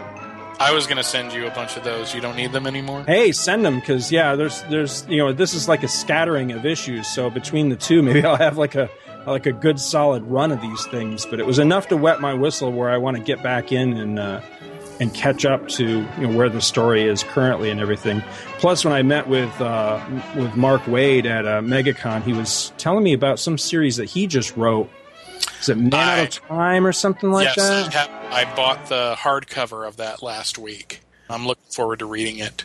Ms. Marvel, the new Ms. Marvel series. I don't know if that's still running or not, but this is like almost a complete series of that. He sent me bunches of issues of uh, New Avengers, a couple issues of uh, Sensational Spider-Man, a couple issues of She-Hulk, the Thunderbolts, and a couple issues of the second um, Ultimates series that uh, I still haven't read yet. I, I read the first Ultimates and liked it a lot, I'm still trying to track down all the issues of Ultimates too. I still have not read the second series, but you know, just kind of all over the place. But all told, I mean, this was like 50, 60 books he sent me, and you know, it was just awesome because I love getting comics in the mail, and this will help catch me up on. Uh, sort of current uh, events in, in Marvel to a certain degree. It, it kind of goes up to the point where I bailed out of Marvel, which was just after what you call it. Uh, oh, the big war there. What?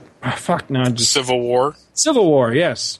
You know, between Civil War and like Secret Invasion, because it was really after Secret Invasion that I was kind of like, man, I think I'm done with Marvel for a while.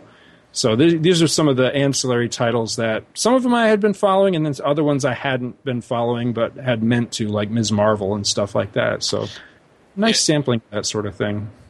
It's interesting that you mentioned 50 cent bins. I forgot to mention I forgot to say that uh, I found the Infinity Gauntlet, the Infinity War, and the Infinity Crusade, three six-issue limited series from Marvel, all in the 50 cent bin. So I spent like 9 bucks on all three series and I'm really excited cuz the Infinity Gauntlet is amazing. And I never read the two sequels. So I'm looking forward to that. And I like getting them cheap. Oh yeah. I've heard mixed things about the, the sequels. I don't know if I ever read any of the sequels or not. I can't remember, but I've heard mixed things about them. Well, About- Steve Raker, who who's over at Marvel Noise, uh, which is a great Marvel related podcast. If you've if you've never heard it, he did like a whole Jim Starlin cosmic series of of, of uh, segments because Marvel Noise is basically kind of like an old fanzine type thing where a bunch of people contribute stuff to it, and whatever comes into the the mailbox that week for the host is what he puts on in.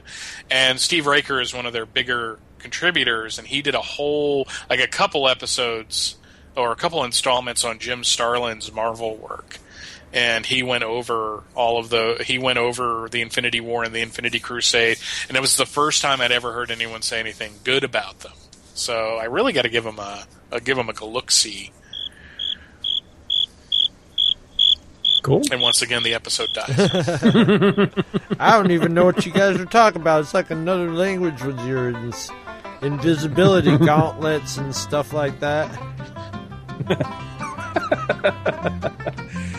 Well, do we want to take a little break or do we want to do top five and then take a little break? I'm good either way. I, I've, I've got my top. Oh, I'm I- sorry. yeah, I say we take a break. We've been blabbing for a, for a, for a decent amount of time. Give the listeners a chance to listen to some something that's either going to promote something or make us tons That's of not money. us. Yeah, that's, that's not our Something that's voices. not yeah. us. Somebody shut I these know. guys Maybe it'll be just a little kitten meowing, or maybe it'll be crickets, or maybe it'll be just like soothing ocean sounds. Either way, Maybe it'll be comfortably numb by Pink whatever. Floyd. The, it's got to be better than this. Got to be better than this. All right, let's take a break because I got to That's piss what I figured. and I need a going fresh on. drink. Okay, let me hit. All right. Okay.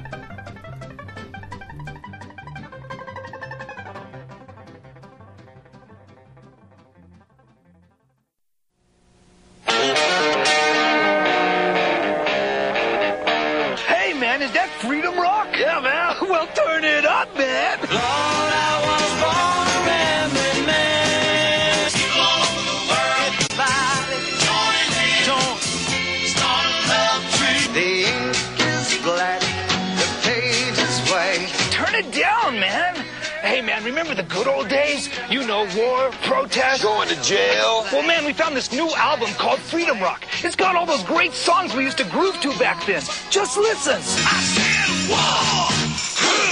Good God, y'all. Don't you want somebody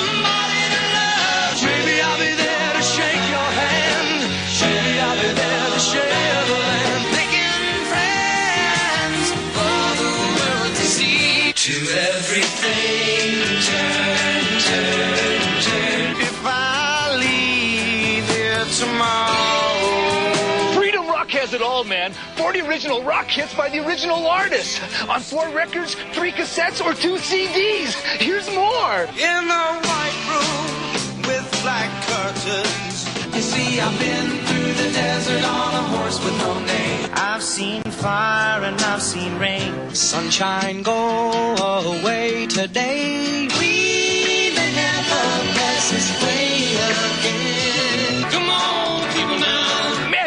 Freedom Rock 2. Four records or three cassettes are only $19.95. Two CDs, only $24.95. Here's how to order.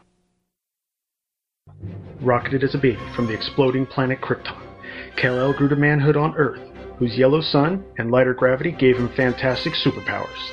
In the city of Metropolis, he poses as TV newsman Clark Kent, but battles evil all over Earth and beyond as Superman.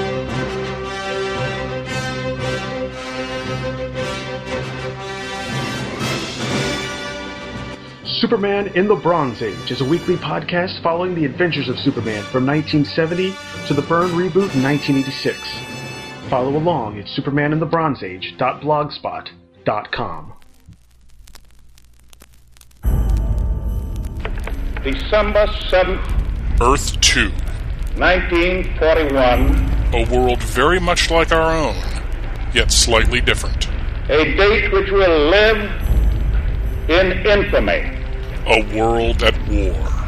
The United States of America was suddenly and deliberately attacked by naval and air forces of the Empire of Japan.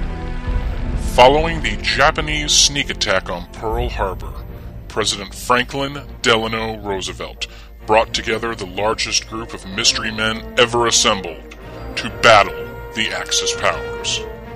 Tales of the Justice Society of America presents the All Star Squadron.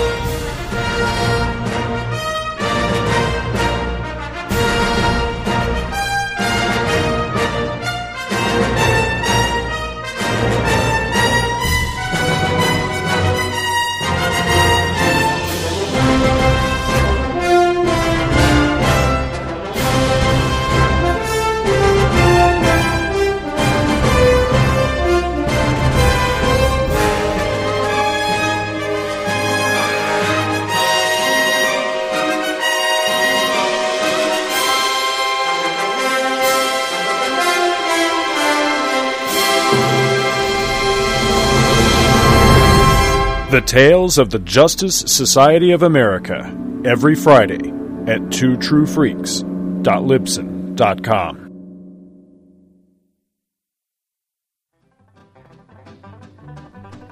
I had to heat up some food. I was fucking starving. Stuffing and peas. Yuck. I'm eating bread. Bread. I'm in a goofy mood tonight. Can you tell? It's gonna be a long. Well, I don't know how long the rest of the stuff. Like, like I don't know. I thought that was a hilarious bit of podcasting there. I think fucking Yeah. I'm I'm loving these these comic monthly Mondays. I love comics hilarious. monthly Yeah. Monday. Every time I'm tempted to maybe, you know, put a little bit more focus in the show or mm-hmm. add a and I'm like, you know what? It's it's, It's working fun. just fine Yeah. the way it is. So I'm like I don't want to I don't want to fuck with it. Well, we hit enough about comic books anyway that you know, it's it just turns into to good, but it's fucking awesome nerd talk. So Have you seen the numbers on Comics Monthly Monday? It's Of been course. unreal. it should be. It should. I mean, Sorry. basically, basically, like Comics Monthly Monday should be. It's like back to the bins and JSA. It's got it's got our audience plus your your audience, Michael. Like it's got like a percentage of yours and a, that that percentage crossover. So it probably it, it, it gets bigger numbers. You know, there's some. What it, does? It's um, Comics, Comics Month. Any Monthly. any anything that's like a co anything that has has Michael Bailey on it gets a certain percentage more listeners because you have like your your your fans and that just says to me there's some people who are like Michael Bailey's awesome but I can't stand to Freaks I doubt it. but he's so awesome that I'll actually listen to this show just to hear him on it. I doubt that's what's going on. you should okay. jettison those two other assholes. They're holding you back. Exactly. That monthly Monday show is it's really good except for all that dead weight you're dragging around. Hmm. I doubt it's like that. I wish I could I wish there was some way to find out really what it was like, you know. I wish I could be a fly on the wall this of like I wish I could push a button and see oh, randomly a- who a was survey. who was listening, you know. Like Big Brother or something and just see Cuz I mean the people that we talk to are only that percentage of the people who you know, who write letters and write in. Most Right. people are most the I mean the majority of our listeners are lurkers. And I'd love to know what the deal is with most of them. I assume they're pretty much like our our other listeners too, but just not as vivacious, maybe, or talkative, or whatever. But it'd be really interesting to find out. Did you guys watch the George Lucas Strikes Back trailer? Yes, I did. I liked No, it. haven't The, it the- yet. I liked it. It wasn't as good as like the George Lucas in Love, you know. I love that one. I haven't seen that one yet. But the idea the idea for the George Lucas one was the Strikes Back is really good. That it wasn't really George Lucas making the prequels. The scene with him like going, "They did what?" but I think it went on a little too long. Mm mm mm. Peas and stuffing with raisins. Because I like raisins too. Mm. And just a hint of curry powder. You big Indian food eater there, Scott? Indian food? Yeah. You mean like maize? No. like India. Like maize? Yeah, yeah, What, Scott. Did You, you, just like crack corn? open the 64 pack of Crayola crayons? Yeah, corn, Scott. Do you like corn? Jesus Christ. Why the hell is George Lucas in Love not on YouTube? How the fuck is that possible? The people who made it probably got it wiped off. I've actually got a blockbuster video of that, you know, like a 10 minute videotape, VHS of it, that I picked up at a garage sale for probably like 5 cents or something like that. Talk about your waste of raw materials. It's not on YouTube. What the fuck is up with that? Oh well. I have it on DVD somewhere. I'll send it to you, Mike. okay. It could What's be the matter, got- Mike? Ah, I just had something in my eye. Okay, I'm good. Did you uh, see who's doing the score for Green Lantern? James Newton Howard. Yep. I like him, but it depends on what style he's doing it in. I mean, if he's If you go to the website, uh huh. uh, the official Green Lantern website, you can hear samples. Oh, cool. and it's not that bad. It's it's it's very much in his style, but I'm actually kind. I was kind of hoping for more of a heroic score Right. Mainly because that's what I think it should be. It's like the first flight score. I was listening to it, and outside of the, I think there's a little too much electronica in it, in the main theme, but the the actual theme, the actual hero theme, is actually kind of cool. So, yeah, I I, haven't- I, I, like listened the, to it. I can't. I mean, I saw the movie, but I can't remember what the music was like, and I haven't listened to the score. It's it's a pretty good um, it's a good score. I was watching the movie the other night because I'm kind of in on a Green Lantern kick right now. So Some awesome toys coming out for that movie. I like the larger the movie ma- Masters figures, Mhm. the the DC Universe size figures more than the three and three quarters. Uh, though you can get like the entire freaking Green Lantern Corps at three to three quarters, so that's kind of cool. But uh, somebody on, a, on another show called Two in One Showcase pointed this out, and I, and I have to completely agree with them. The great thing about action figures right now is that the DC figures, the Marvel figures, and the Star Wars figures are all the same size. Yeah. So you can play with them all, unlike when I was a kid, when the He Mans and the Star Wars and the Superpowers and the G.I. Joes were all different sizes. And it made it kind of difficult to, for me, because it just or at they least looked awkward. yeah. yeah. Though uh, the Green Arrow Superpowers figure could fit on the GI Joe motorcycle rather nicely, uh, so that became his vehicle for a little while. When I finally got Green Arrow, God, I had almost a complete set of Superpowers figures at one point. Did you see that two hundred dollar um, Superman figure that's coming out based on the Chris Reeve Superman? Yes, I did. It's awesome. I can't Better be that. for two hundred. Yeah, me either. Yeah, I could never. I don't know how in the hell I would ever justify that to the wife, but man, that thing is fucking awesome. You know awesome. how you justify it if you had a time machine and you're like, in ten years, honey, this will be worth fifty grand. And we'll, we'll The, uh, I'd want to play with it though. Is the thing. If I got that, you goddamn straight, I'm taking that thing out of the package and play with it like I was five years old, man. I swear to God, I would, because it was just Dun, dun, dun, dun, dun, Yeah. dun. Hell yeah! I'm just saying how you could justify it. I'm not saying- I, I just remember. I remember the time when you got those. When you sold those. Um, you got and sold those Roy Rogers and Dale Evans comics, and your parents finally started giving you some slack about comic books. Yep.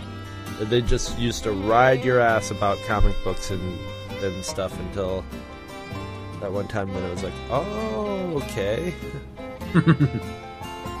Maybe this isn't a complete waste of his mm-hmm. time after all. Mm-hmm. Well, they were probably thinking, God damn it, he doesn't even fucking wash his ass, but he takes care of those comics like they were fucking gold. and then, like, years later, it all makes sense.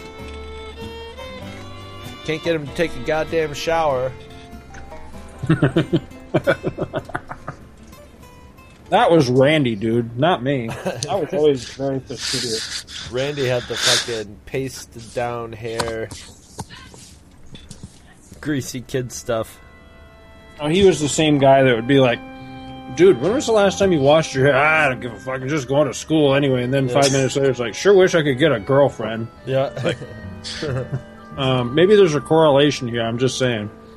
I don't think. I think Randy was too shy to talk to girls. I never saw him like I think girls were too scared to talk to him. that too. I mean, like scared, like Yeah. for their lives. Like yeah, like like panel van scared. Yeah.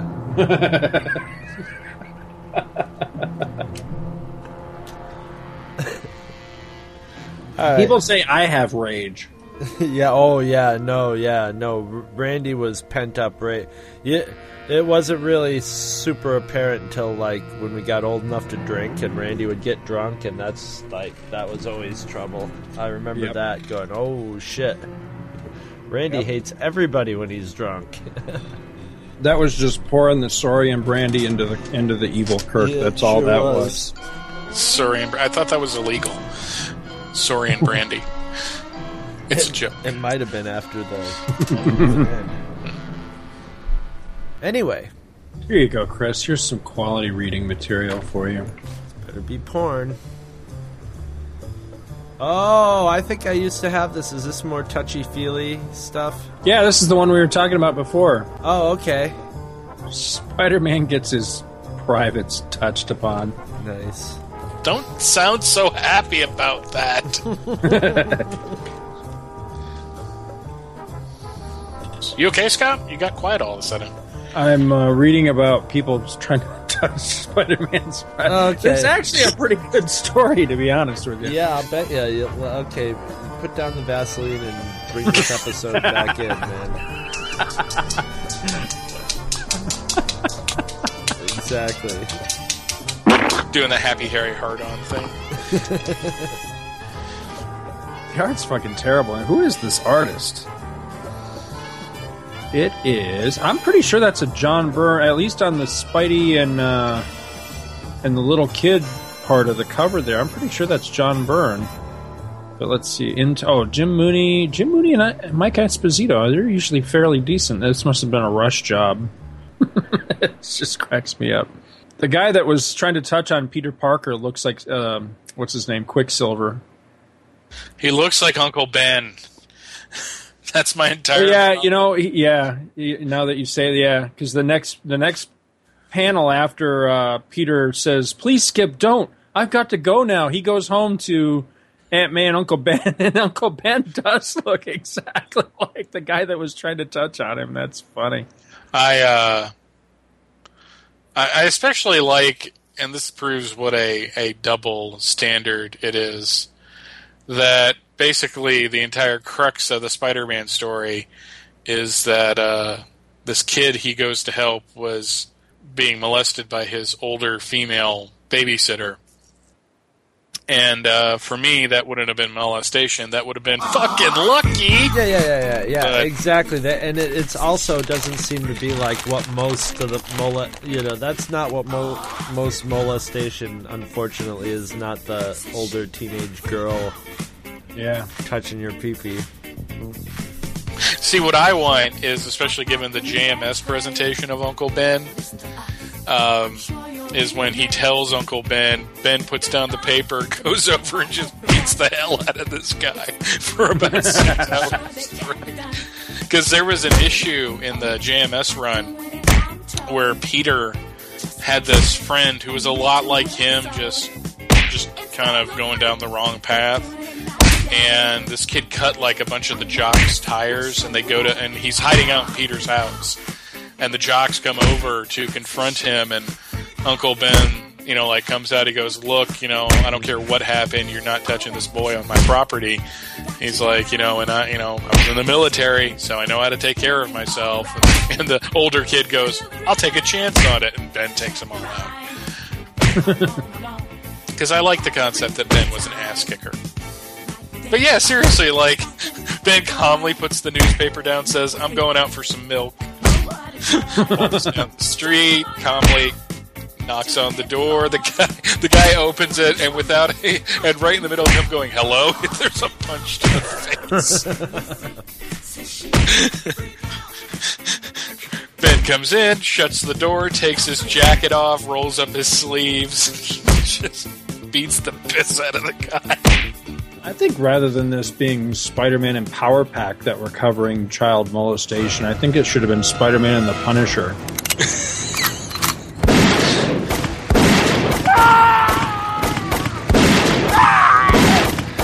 Because seriously, I don't know how I would have reacted if my kind of cute babysitter was like, "Well, let's take off our clothes and play like grown-ups." But I think I would have been all about it. Hell yeah, let's do Yeah, that. I would have been totally naked, man. Let's play totally naked, man, and So, I mean, that's horrible to say. I know, and I feel bad because it's a complete double standard. Because I saw a funny comic strip uh, this yesterday that that showed how it one thing can work for a little boy and not for a little girl. Is it? It's like it showed like a woman on a bus with pictures of her her like son. It's like, and look at my son. Oh, he's just a baby. He's sitting there naked. Look at his little wee wee. And then it showed like the same setup, but with two guys looking at the baby girl, going, "Look at my little girl's." the other dude going, "Whoa!" isn't it, isn't it cute? just doesn't work. Yeah. Uh, yeah, I had some cute babysitters too. hmm me too. I had Heidi Tyner. I don't know. She was that. a few years older than us, but uh, Mm. but I remember all the older boys used to sing. Nothing could be finer than jumping Heidi Tyner in the morning. and apparently, quite a few did. Were you one of them, Chris? No, I was too young. She was my babysitter. But she used to break into my dad's Playboy stash or penthouse stash and, and would sit around reading the penthouses and go out on the deck and smoke funny cigarettes, which we just thought were funny cigarettes. But And I have since herself. put two and two together. and diddle herself. Not that I saw, god damn it. and I was really looking. I never went. I, w- I wouldn't have known what to be looking for in those days, but but I was paying attention. Let's play U-boat commander. A Mm-hmm. periscope. nice.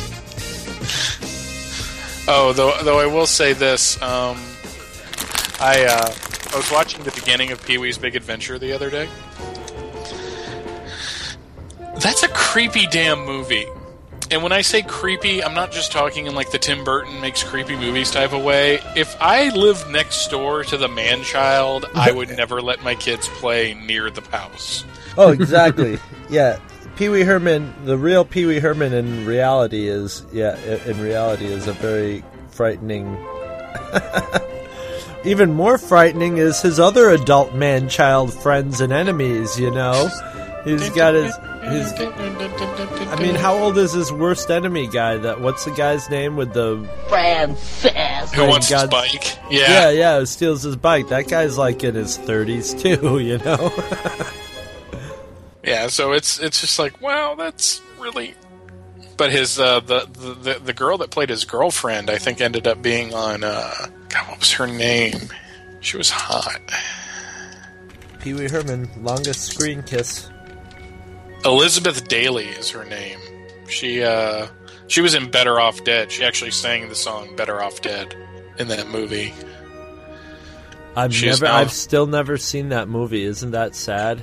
I'm, Yes. I'm, and it's got Booger in it, one of my favorite actors of all time.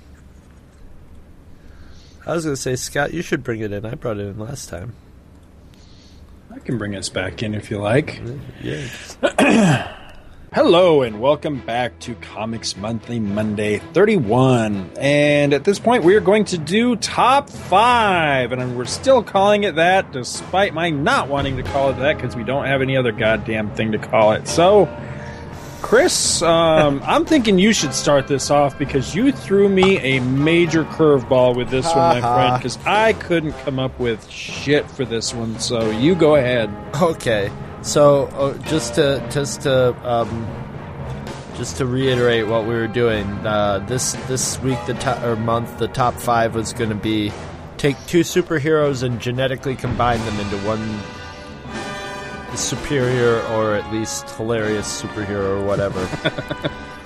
so I'm not gonna uh, for uh, except for the last one. I'm just gonna give the name of the of the combination and see if you can figure out who. Uh, it's pretty apparent who usually. Uh, now this this next one or the 1st uh, I'll start at number five. And that that one, I'll tell you who I'm putting together. I'm putting together the Marvel character, two Marvel characters, uh, the Night Nurse and Ben Grimm. and um, Oh, no. it'll be a character with uh, uh, coincidentally the same name as my penis, which is the Night Thing. and number four, number four is one I ripped off. I ripped off this name from Scott. I got the first one from Scott because it just cracked me up that he brought up Angar the Screamer on the forum at one point. So I'm gonna, I, I'm, I'm going to have Angar the Punisher. I think that would be a good combination. Number three is simply Galac Hulk, which is basically a Galactus, Galactus and the Hulk, which would just be a big fucking honking Hulk. Wait a minute! then- I thought you said that we had to. It had to be male and female, and there was no there was no splicing. I thought there was just we could splice whoever we it was. Oh, you changed together. your own damn rules. That's all right. That's Oh. all right. Yeah, I'm all over. I think I only got uh, two actual male and female splices. The second would just be the ultimate, like, cool, like, cool, like, and, like, I'm James Dean smoking cool. It would be a Ghost Surfer. That would that, that would be the one all the metalheads could like. And number one would be my dream date, Plastic Woman which would of course be a combination of Plastic Man and Wonder Woman, and Scott would be the most jealous man in the world if I made Plastic Woman my mate. I'd Ah. be rewriting the Plastic Man song. so, so you must have come up with. You sound like you're pretty enthused about uh, your uh, your five uh, little group of five uh, experiments there. Well, I mean, I, I wanted to, to be absolutely hysterical and hilarious and, and have all kinds of wacky combinations just for comedy. And I don't know, the brain just wasn't firing or something. I couldn't come up with shit. So I actually have a. a Wait, your brain wasn't firing? yeah, exactly. So I, I pretty much have a, a, a straightforward, straight up, just fanboy style uh, answer to to the question. I came up with uh, my five are.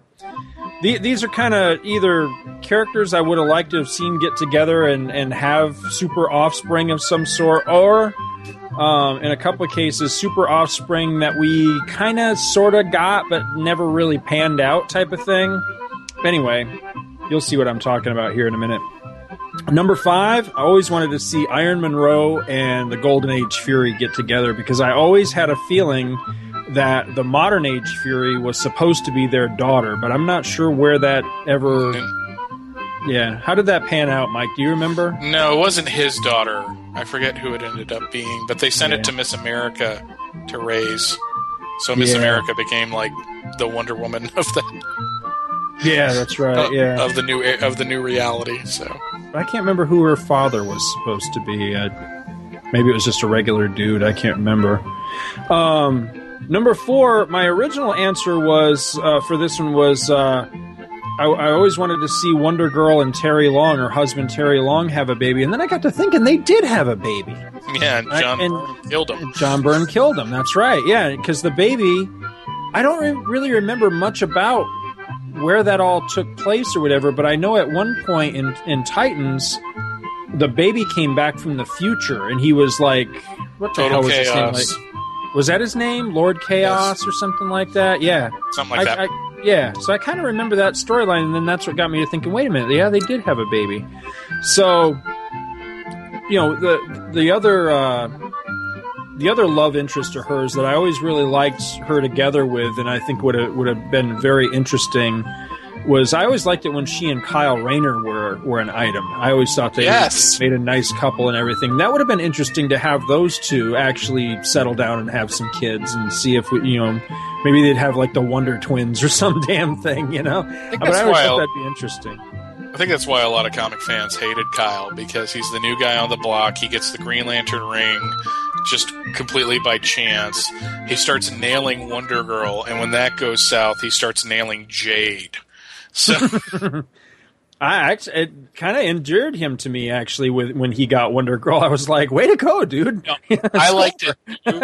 I liked it too, but if you think of like you know when the good-looking guy moves into the school and starts immediately going out with like the girl you've had a crush on forever, yeah, yeah, that's like I can see that. douchebag. Look at his hair, and he's an artist. I hate you, but I love Kyle. So I, I did too. See, I guess it would have been different if it had been like a Flash Thompson type. Then I would have been just, you know, it would have pissed me off. But Kyle was just so much us. You know what I mean? I think he was just, you know, he was the the fanboy in the comics. You know, so I don't know. I, I could associate with him better. Um, number three, I would have liked to have seen the the whole Spider Baby thing play out better. I mean, I know there was the Spider Girl title, but that was you know that was Marvel two or M two or whatever the hell they called it, which was sort of the same thing, but not really the same thing. Yeah, that was an MC2. I was trying to. I knew that didn't quite sound right. So I would have liked to have seen where the whole Spider Baby thing might have gone. Um, and along that same line, I'm still bitter about this 20 some years later, but the Hulk Baby. Would have loved to have seen where that could have gone and how that could have played out if they had. Did you never read What Savage Beast? No, The novel. no, I still haven't read it. I've got it. I just haven't read it. Why Drag is that down. played out in that? A little bit. Yep. Oh shit! I'll have to. Uh, now you now you got Really me good. And number one, I I know you and I have talked about this before. I just can't remember if we ever talked about it on the air. But I would love to see the Huntress, one of my favorite characters, you know, tied back into Batman a little more closely. You know, rather than just being sort of like loose, loosely associated. I'd I'd like to see her actually be the daughter of Batman again. And I think that they, you know, DC missed a prime opportunity when not long ago they had Bruce Wayne bouncing around through time or whatever the hell Grant Morrison was doing with him. That Bruce Wayne could have actually fathered a child, you know, at some point in the past that could grow up to be, you know, the huntress that's in the comics today. So I would have liked to have seen that, you know, somebody jump on that idea and run with that. But that's what I got. Not the most hilarious or exciting, but that's what I came up with. Alrighty, mine are kind of lame because I had a rough time with this as well. But um, I started thinking of like the the worst sexual pairings I could uh, I could think of. So when you take Pig Iron from Captain Carrot and the Amazing Zoo Crew Oh Jesus! and have him have sex with She Hulk, you get the She Pig.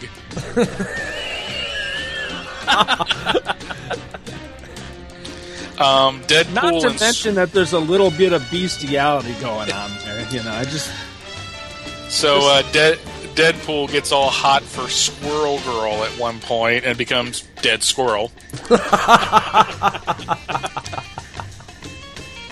Bat Bertha, who is the unfortunate progeny of Big Bertha from the uh, Great Lakes Avengers and Batman. and a little bit of slash fiction, uh, Oh, similar no. to something that Chris thought up. Uh, Silver Surfer and Ben Grimm have a child called the Silver Thing. and uh, that's that's name- the pet name for a dildo right there. yes, Steely And- Dan. and a name that could uh, double as a also the name of a gay bar. Blue Devil and the Silver Swan go at it, and they have the Blue Swan, Ooh. which totally sounds like a gay bar. I'm sorry. Not as Not- gay as the white swallow. Yeah, Yeah, I I was was not as thinking- on point as the White Swallow. but yeah, That's I where I thought you were heading with it. I'm like, what, uh, it's just birds. Okay, what? but uh, but I liked She Pig because you know Captain Carrot needs or Pig Pig Iron from Captain Carrot needs love too, yeah. and he but he was nailing Yankee Poodle. So Yankee poodle. Did, Alley Cat Dabra, Yankee Poodle. Oh. Um, who was the turtle? Fastback. Fastback. I was more into the whole Peter Porker, the amazing Spider-Ham, with the pun. spectacular Spider-Man. Pun Fisher, yeah. The pun that was bad. Well, that's what I got. All right. So what do we got for next time? We had a suggestion on the forum, but did we have anything? You guys got anything? I don't have nothing. I got it last time, so it's up to one of you twos. Mike, I don't think you've thrown one out yet, have you? Yeah, I did. Uh, we did the Marvel Limited Series one. Oh shit, that's right. So it's your turn, Scott. Yeah, come on, man. Pull your weight, Gardner. Yeah, come on, man. spit it out. Well, What I are like we the one doing? that was that was thrown up on the uh, the forum. It was it was something about creator shit. Now I'm gonna have to look it up real quick. Oh, the best creators with a character. Which characters and creator Yeah, I guess we'd have to pick a- work out best. Yeah, I guess we'd have to pick a pick a character, right? Yeah, it would be which characters. Yeah, which creators made were the best. I don't know if it, I. I'm not sure if it was theoretically or something that happened in reality, or if it would be something that would be like, I think this person would have been perfect for this. No, no, it was it was a reality thing. But let me see here. What the fuck thread was it in? Was it in Comics Monthly Monday? I have, Oh, I have no idea. this episode. Possible top five for the show. Your top five favorite artists on your favorite comic book character, and he gave an example of his top five on uh, Spider-Man, for example. Or you could do it with writers. He said again, I'll be an example, and he gave his top five writers for um, for Spider-Man. So Would it be top five I- I artists on one character, or Yeah, I think it's one character, the top five artists and writers. I'll do both. Yeah, and I know exactly the hero I'm choosing too. So this is on your favorite comic book characters. So yeah, I, I, yeah, that works. I guess you can do that. Top it's five my- artists and writers on your on your favorite comic book character. see, the thing is, is that I talk about Superman all the time. Right. So I was actually going to pick, uh, even though it's next month, and, and I know who I'm picking. It's it's one of my favorite characters, and it's a certain iteration of that character. So Cool. that's my tease. Cool. wow? So you're already on your your answer so far. Yep. Awesome. I have it written down, and it is we actually we have another suggestion here too. It was um, it says you guys, you three guys, pick a comic book artist or story or book or movie or TV show that is neglected or hated, uh, underappreciated. It says neglected, hated, or underappreciated, and defend it. For example, uh, he says I would uh, pick the almost universally hated Clone Saga, which I love and defend. So that's a good idea too, actually. That's actually just a good idea for a topic. yeah, because Yeah. that could cover more than just comics anyway. That's true.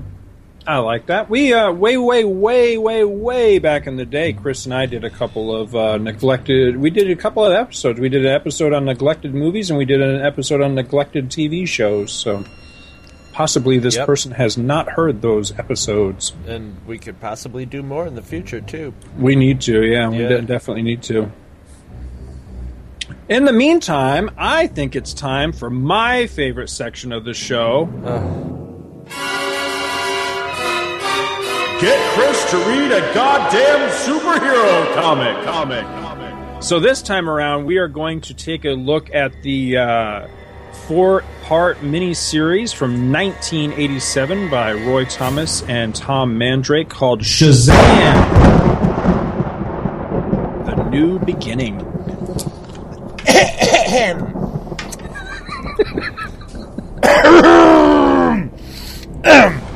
so professional this show. Today, my report is on Shazam The New Beginning, even though it's not so new because it is over 30 years old. Billy Batson is hanging out with his freaky Uncle Dudley when they hear about his parents' fatal car wreck. When his even creepier uncle Sivana shows up claiming custody rights, Billy is tricked into going with him so his Uncle Dudley doesn't have to quit magic and because he would get a hot quote unquote sister named Beautia. Did I mention her brother's name is Magnificus? If he had a kid who was a bum, would his name be Dumbshiticus? If Beautia had a tragic case of acne, would she be called Uglicella? I do not know. Billy finds out he's made a big mistake because Sivana turns out to be a prick. He just wants Billy's inheritance to build his evil machines. Billy runs back to Uncle Dudley, but he is doing magic in Albuquerque. Billy is now homeless. He is lured into the subway by a creepy robed figure. Surprisingly, it is not an episode of To Catch a Predator, but Billy is taken to the familiar cave of the wizard Shazam, and we are gypped out of a magic subway car ride. This time, the wizard is a grumpy old man who bitches about lousy DC continuity.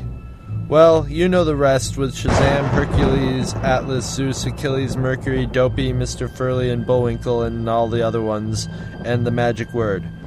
Before he is squashed by a rock. Don't laugh, I'm trying to concentrate. Sorry. Before he is squashed by a rock, the wizard tells Billy he will fight Black Adam. Black Adam is evil because his suit is black and his ears are pointy. Shazam messed up and gave Adam Shazam powers in ancient Egypt. Then he goes all Palpatine, and Shazam has to put him in another dimension. And hey, just by coincidence, it is Sivana who sets him free, and he is Zod style pissed. He steals a plane load of stereotyped diplomats who'd just gotten reconstituted from that Batman movie. Long story short, it's like a Hulk TV show episode. Shazam fights Adam and loses, and then comes back to pound the shit out of him, and blames Sivana for everything. He tricks Black Adam back into the limbo dimension, but then, instead of hitchhiking off into the distance, he gets a job at a TV station as a hard hitting reporter who interviews adults. The end. Your synopses for these segments so totally remind me of when you would get called on to read something in in high school. I just I love it. I love I it. liked that story. I like this story too. but, you know, I've got a I've got a segment to write, Bailey. So shut the fuck up. so don't harsh my mellow, man. You know what I'm saying? I will put your testicles in a drawer Damn. and sh- on it. The podcast world ain't no fucking Texas two step, all right, Bailey? It's a fucking slam dance. A slam dance. Damn, I don't With- hear you shut people down very often, but that was fucking epic right there. Woo! It's almost it's that's almost as cool as me shutting down Zach uh, Joyner uh, on the latest Spider-Man crawl space episode. Oh, I hadn't heard that. I need to hear that. Is that up? Shut down Yeah. on his own podcast. It's actually the first part of the May episodes, but yeah, it, it was kind of funny. There's only two things I really I, I, I didn't that I that I wasn't really too keen on in this comic really, and that was that was I thought I found it patent, patently d- ridiculous that he would be made a reporter for a TV station. But then when he's like interviewing the guy on TV, he's like, "Well, so blah blah," you know, he's like, "Well, as a counterpoint, Mister blah blah blah," and it's like, I don't know, you know, Billy Batson should be more like the roller skating rink is open today. The roller skating rink's open for summer. You know, that should be like the news Right. stories he's doing. To be fair, that was not Roy Thomas's doing. That was he was bringing the story to a close. to match up with something else. Legends number one, which Right. came out like almost a year before this. Oh. So uh, it was basically Len Wein did the plotting and Ostrander did the scripting uh, for Legends, and that's how they brought Billy Batson into it. That instead of being a kid reporter on, you know, like for a radio uh, station, he would be for a television station. Um, other than that, I love this story like a lot. I And love a the lot of that has. Oh, Tom Mandrake's art in this is bad ass. Just moody as hell, which you really wouldn't think for Captain Marvel. But Captain Marvel's really bright and sunny Right. against like this horribly depressing background. Right. But I've always, I don't know, I've always, I've always seen the cap that story is very. You see, the thing is, I always am into, I'm always into the whole part where he finds the old guy with the, with the rock over his head. You know, I love that. But this one did jip me out of my. I love the magic subway train. I love you the subway. impressed the shit out of me with mentioning that because I caught that in this too, and I figured, oh, you know, who remembers that? You know, because that That's was my favorite part of it. For some reason, that really captured my imagination as a kid. As he got on a subway train, and he was the only person on it, and it took him to like some weird Right. place. I love that. I love that. My hats off to you idea. for remembering that because I didn't, I did, I was not aware that you were that familiar with the classic origin was- of Captain Marvel. It was because whenever we used to go visit this friend of my parents, they had like to keep me amused. They had, um, they would be like, "Oh, here's a book for you to read," and they had a big hardbound co- copy of Secret Origins of Superheroes. I fucking love and that. it had book. all the old, you know, origin stories in it. Right. I remember reading the Shazam one, and I was always like interested in the Shazam because at that time the the TV show was on. So that so it was familiar to me. It was like, oh, I know who Shazam is, and then I would see that. So that I always love origin stories of Shazam, and they always have a a subway ride, you know. And uh, Have and- either of you seen that Superman, Shazam, The Return of Black Adam short? Yes, We, we just we just did a podcast with the guys from the Definitive the Geek. Definitive Geek about with that. We, we were doing Superman, Batman, Public Enemies, but we we did Yeah, we watched I- that I- to go I- along with it, I, I- saw that. Anyways, um, and it had and that had the magic subway. yeah, yeah, that, that it- one had. it- and I, yeah, you, you you guys talked about Superman, Batman, Public Enemies with those guys. Yeah. Oh, that's So- right. No, I'm just kidding. I'm just giving you guys shit.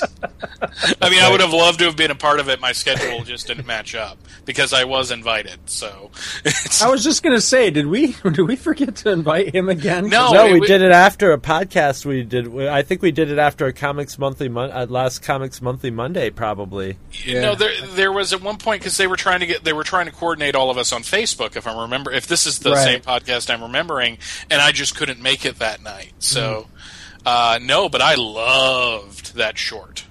Mm-hmm. Um, yeah, that had the subway ride in it, and that's, that had the subway ride, but it also had a really badass fight Yeah. between Yes. Black Adam and and those two characters. Well, let me ask Superman. you. Yeah. Uh, I, I'm presuming you haven't you haven't heard the episode yet that we did on No. it. Um, how how did you feel about the inclusion of Superman in that? It was very similar, kind of, to Shazam: Superman First Thunder, which was a four-issue miniseries Mhm. that Judd Winick wrote, like in 2005. How is that, by the way? I have that. I still haven't read it yet. I it remember a enjoying it. I remember enjoying it because it, it, but it did have Clark Kent coming and interviewing a very young Billy Batson. I don't know if he was Shazam. I mean Captain Marvel by that point.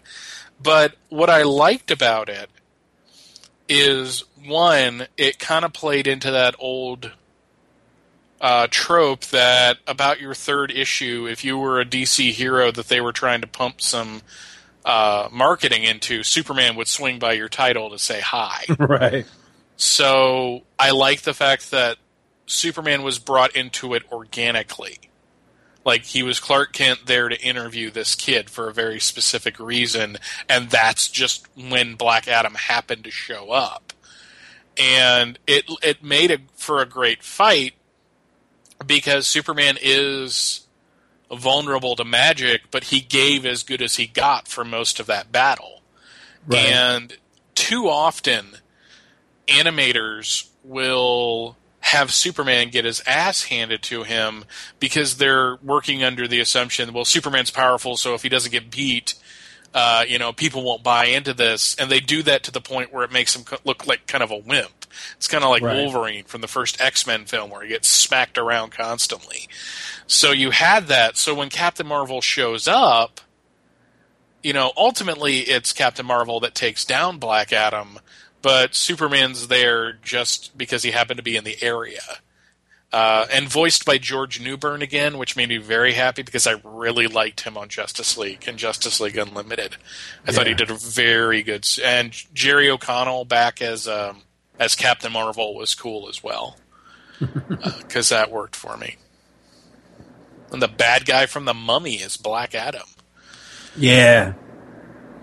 I uh I reread this today in preparation for this episode, and I'm pretty sure this was the first time I read it since it was brand new in '87. Which, by the way, Chris, your math skills are atrocious, dude. That was 24 years ago, not over 30 years ago. but anyway, You're right. You're right. he, he was always better at English and history than math and science. I think he was good at detention. That's the only class I remember him being good at. um, and I, I have to be perfectly honest. I loved it when it was brand new. I found it to be a bit of a slog in the first two issues of this, rereading it. But then, Shut thank- your mouth. uh, thankfully, it picked up nicely in in the third and fourth issues. But the first two were starting by when I finished the second issue, I was really nervous. I was like, "Please tell me I'm not gonna like not like this now." Rereading it, it's just I don't know. There was something about the first two that just it wasn't quite clicking with me. But then it got to the third, and I liked where uh, where Billy went back, you know, and and realized that the the wizard was still there. He was just kind of cloaked from him, and he went and busted in and conversed with the wizard's ghost, and you know, got the whole story on Black Adam. And then his his resolve was kind of formed at that point that he was going to go and solve this case. You know, he was going to go find Adam and kick his ass, and you know, and confront Sivana about the death of his parents and all that. That you know, that's where it kind of started to rope me in. But up to that point, I was kind of sketchy. I was like, uh, I don't know, I'm just not digging this somehow. But uh, it's you know, it's funny you mentioned the Tom Mandrake because that was one of the things that actually, you know, beyond it just being a, a, Captain Marvel book, which I'm always a sucker for, but I was a, a, fan of Tom Mandrake when he was doing Batman prior to this. So I remember when this book came out, it was just like, wow, you know, Captain Marvel and Tom Mandrake, you know, and I got it, and I really like the art because it's it's weird and it's kind of wispy and and that sort of thing. I love how he draws Captain Marvel in it because Captain Marvel is usually the most heroic and colorful and um, defined character in the book, whereas a lot of times the other characters look kind of almost sketchy or like they're in motion or something. It's it's kind of an odd art style, and he's kind of an odd artist choice for the book. But uh, I like it. I like that something daring and different was was Well- being tried with the character, which is The way you know, his a- art works when they clash, when they're fighting at the end, is really good because they look Yeah. like they're wailing on each other at super speed. You know, they Yeah. they really look like big, massive, you know, superheroes slamming into each other at super speed. I liked it. Well, I remember we had a discussion quite a while back, and I'm trying to remember if you were in on this, Mike. I, I'm pretty sure you were, where we were talking about you know Captain Marvel, and I remember Aquaman. Another was another one that came up in the conversation about how I wished that they'd stop bringing these guys back and, and trying to do new books with them, yet keeping the same old tired formula every time, and then scratching their head when the book doesn't last.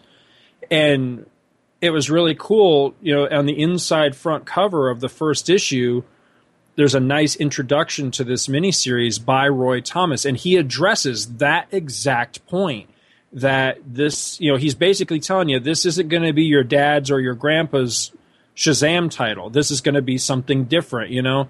He, he's he's rebooting the character, and he's going to keep some of the old stuff, but he's really going to try new and daring things and I really liked that. I really respected that. That he realized that, you know, I, I think he says flat out, you know, the the stuff from the 40s and the 50s just doesn't work with today's market and today's, you know, the the sensibilities of today's readers. And I've got to try a different angle with this, and and hopefully I'll still, you know, appeal to you and and appeal to or you know and and um respect the character and I liked that. I, I felt I felt vindicated after the rant I'd gone on about the very same thing, you know, in some past episode when we'd been discussing this.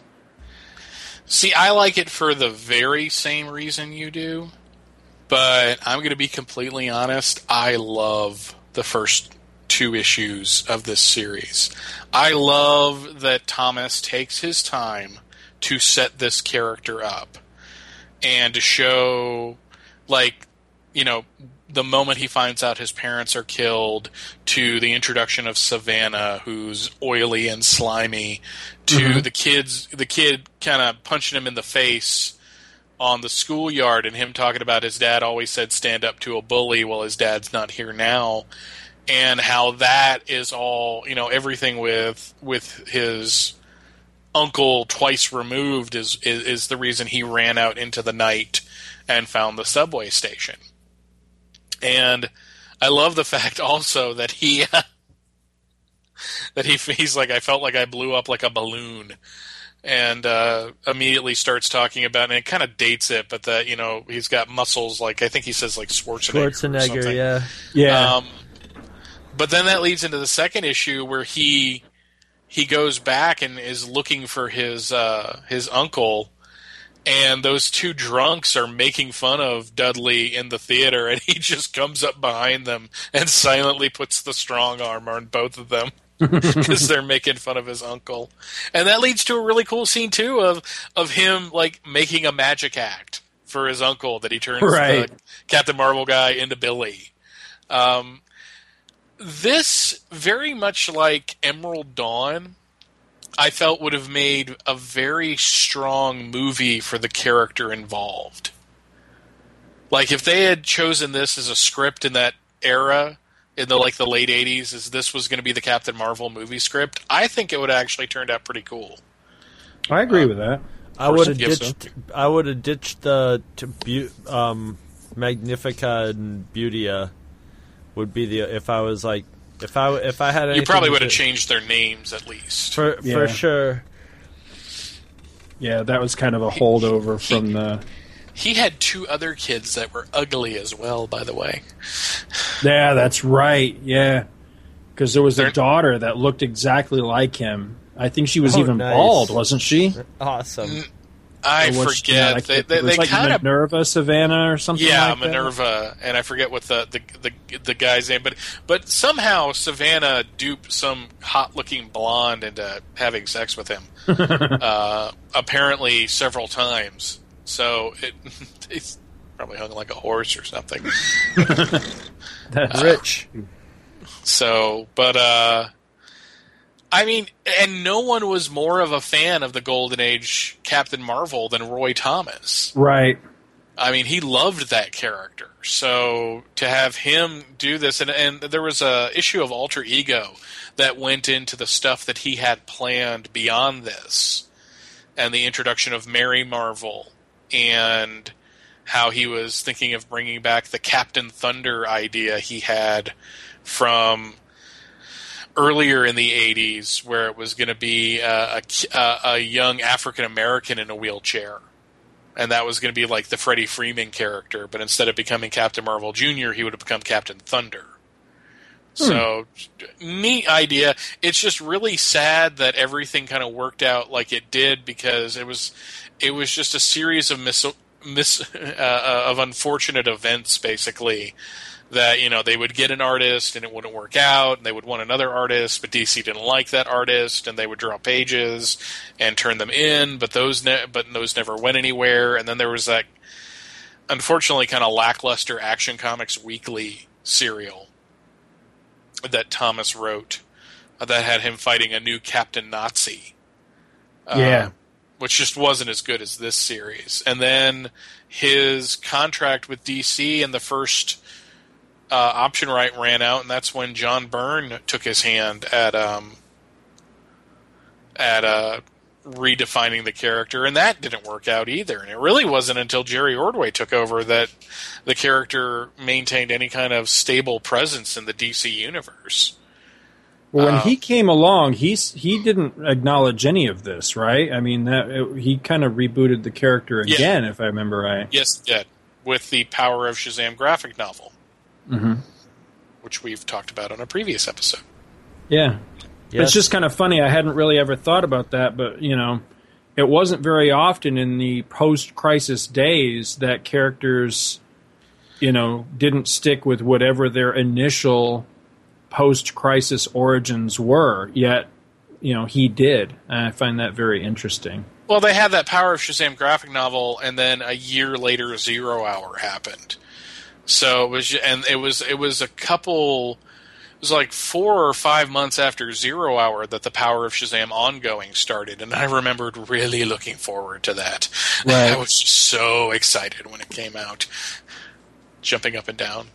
This was just one of those examples where I, I think that there just wasn't enough people to to care or that had read this or that had read it and liked it to really you know be up in arms or anything about you know them coming out with another title that just kind of dismissed this and did its own thing. It was a four issue miniseries that that sprung out of Legends but didn't go anywhere.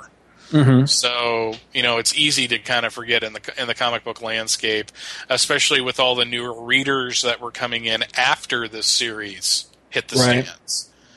that you know that were coming over because of things like the death of Superman and stuff that had no idea this existed.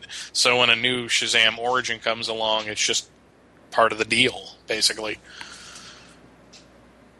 I would love to know what character in comics who whose origin has been retold the, most times because I, I would imagine that Captain Marvel's got to be one of the, the top five contenders for that because it seems like every time there's a new Captain Marvel series, there's a new origin again. You know, Well, I, I think Superman's number one because he's had three new origins in like a decade. So, this is true. well, there's new origins, and then if you if you really wanted to get crazy, how many times their origins got recounted? You know, whether just like in a one Right. page, you know, and Superman remembers his, you know, origins of Krypton.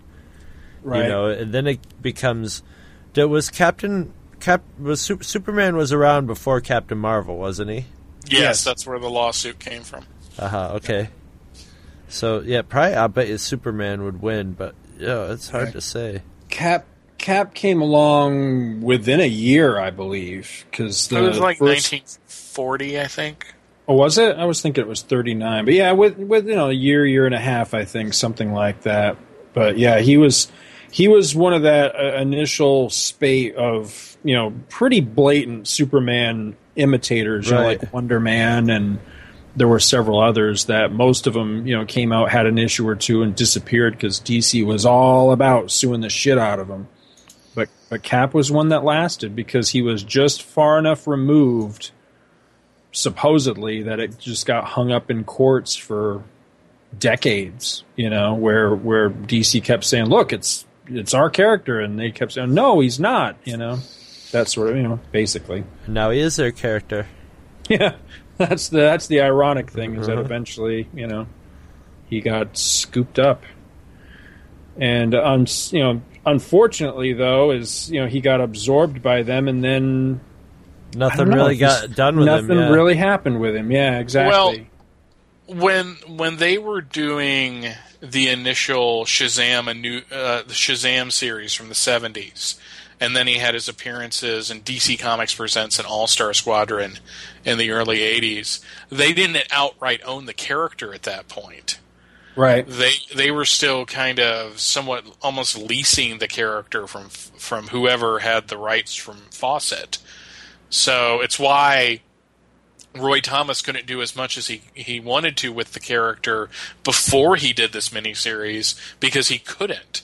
You know, there was only a limited number of times they could show the character. There was only a limited number of things they could do with him.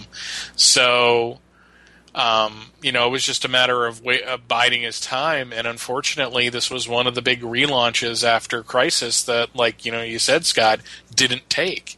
It's kind of Right. like you know Aquaman you know when they did his well granted it was like you know four years later but when they did that whole legend of aquaman special followed Yeah. by that miniseries it you know there was a there was an ongoing a little later but nothing really took. The the only time aquaman had any kind of consistent series during the post crisis era was when peter david was writing the character. Right. So it, it's just it, it, it's unfortunate, but at the same time, I don't know if this series would have been a special if something came along, like if the Thomas series had failed for one reason or another, and then this might look bad because of that. Right. That's true. That's very true. Well, that's all I got on this. Yeah, Anything I- else, fellas? No, I'm uh, I'm wondering what I'm supposed to read next. any uh, any ideas? Hmm. I want you to read whatever happened to the Man of Tomorrow. Whatever happened. Oh, that's a good one. Superman number 423, Action 583. Written by Alan Moore. Oh, I may own this. No, I can't because it wouldn't be. It, maybe I'm thinking of a, a Swamp Thing annual with Superman that Alan Moore wrote. Uh, there Yeah, was DC that was for the- Presents. Yeah, with there Swamp was Thing and Superman. There was a Swamp Thing and Superman story. Yeah, that was like Yeah, number that's- eighty six. I want to say something like that. and then there was uh, This an one was like an annual. annual, yeah. Yeah, it's like Superman Annual of that I number twelve or number eleven. Something. Yeah, it was for the man who has everything. With Oh. Yeah, Dave Gibbons. I'm always down for some Alan Moore. but yeah, I this you to read story. this specifically, though. I mean, I want you to eventually read whatever happened to the man. I mean, uh, I mean, for the man who has everything. For you know, make Chris read a goddamn superhero comic. Uh-huh. But I specifically want you to read this because I think Scott and I have both been itching to talk about it, Ah, okay. and adding you to the mix would just make the conversation better. or not. It at least takes up a little more time. It takes 33% third percent more time, so there you go. I understand. You are an asshole, Scott. Aren't I though?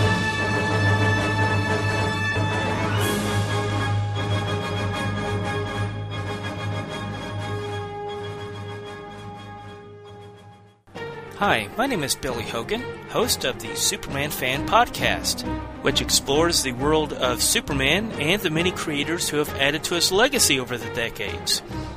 Episodes will feature creator biographies or highlight some of their top stories they have created as well as their top characters. Other episodes will feature topics appropriate to the holiday or the time of the year. For instance, Valentine's Day will feature stories about the women in Superman's life. April Fool's Day will feature some of the bizarre Superman Silver Age stories or some of the imaginary stories that have been published. Halloween will feature some of the scary Superman stories or some of his strange transformations, and of course, some of the Christmas Superman stories. The website can be found at supermanfanpodcast.mypodcast.com.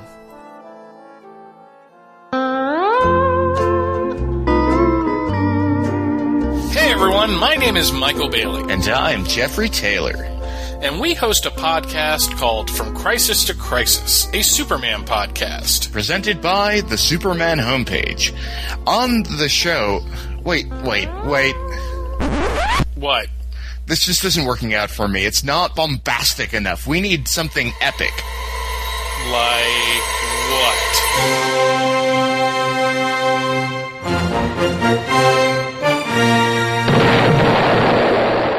Welcome to From Crisis to Crisis, a Superman podcast. Presented by the Superman homepage. I am Jeffrey Taylor. And I am Michael Bailey. From Crisis to Crisis chronicles the adventures of Superman. Wait, from wait, wait, wait, What? wait. I'm just not feeling this. I'm just wondering how there's a needle scratching sound when all of this is clearly digital. Look, all we need to say is that this is a trailer for a show called From Crisis to Crisis, a Superman podcast presented by the Superman homepage. My name is Michael Bailey. I'm Jeffrey Taylor. And every week we give in depth synopsis and reviews for just about every Superman book published between Man of Steel number 1 in 1986 and Adventures of Superman number 649 in 2006. We also talk about the related Superman media, what was happening in the rest of the world when these comics were published, and what else was going on in the DC Universe. The show drops every Thursday-ish at the Superman homepage, which is located at www.supermanhomepage.com. From Crisis to Crisis is also a proud member of the Superman Podcast Network, located at www.supermanpodcastnetwork.com. Superman created by Jerry Siegel and Joe Shuster. Side effects from Crisis to Crisis include loss of money from buying back issues, a desire to read 20-year-old comic books, nausea, drowsiness, pizza, blurred vision, upset stomach, a desire to kick puppies and kittens, and backache from lifting boxes of Superman comics. If the excitement of From Crisis to Crisis lasts more than four hours, seek immediate medical attention.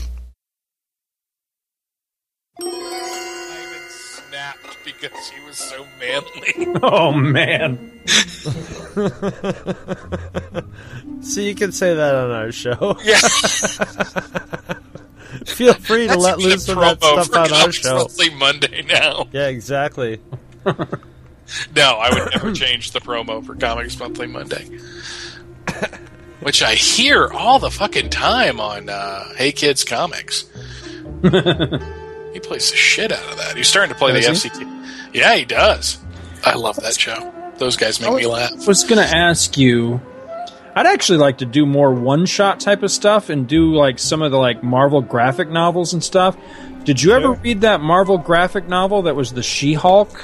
A long time I haven't. ago. Yeah, I haven't. That had It's a lot very of awesome. cheesecake in it.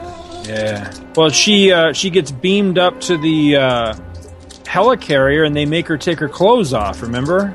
Because there's that Yeah. asshole Shield guy that makes her strip down, and then uh, who is it? It's not Nick Fury. It's uh, is it Dum Dum Dugan? Somebody No, walks in and Blake s- Quartermain probably. I can't remember. Somebody walks in and sees her standing there naked and uh, chews the ass of the guy that made her strip down. That was always I always liked that. I always thought that was cool.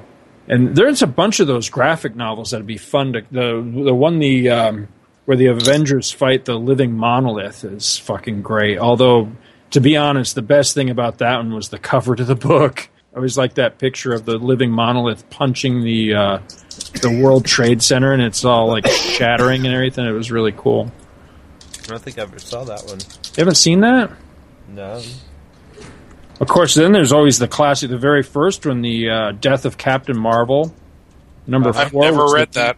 You've never read the Death of Captain Marvel? Nope. Wow. Marvel graphic novel number four was the first appearance of the uh, the New Mutants by Bob McLeod. That's some awesome. I read shit. that late last year. It was really good. Mm-hmm. God Loves Man Kills was a good Number one. I five, read that yeah, yeah, that is a good one. There were a bunch. What was the, my my my favorite of all time was uh, Heartburst by um, Rick Veitch. I don't know if I ever read that one. Oh, it's awesome. I've got Star Slammers Awesome. by uh, Simonson and have still to this day never read it. Which it's one? okay. It looks better than it it, it. it looks better than it reads. The story's okay, but the art's really nice. Yeah. Which one had the robot boxers? Super Boxers? Was that the name of it?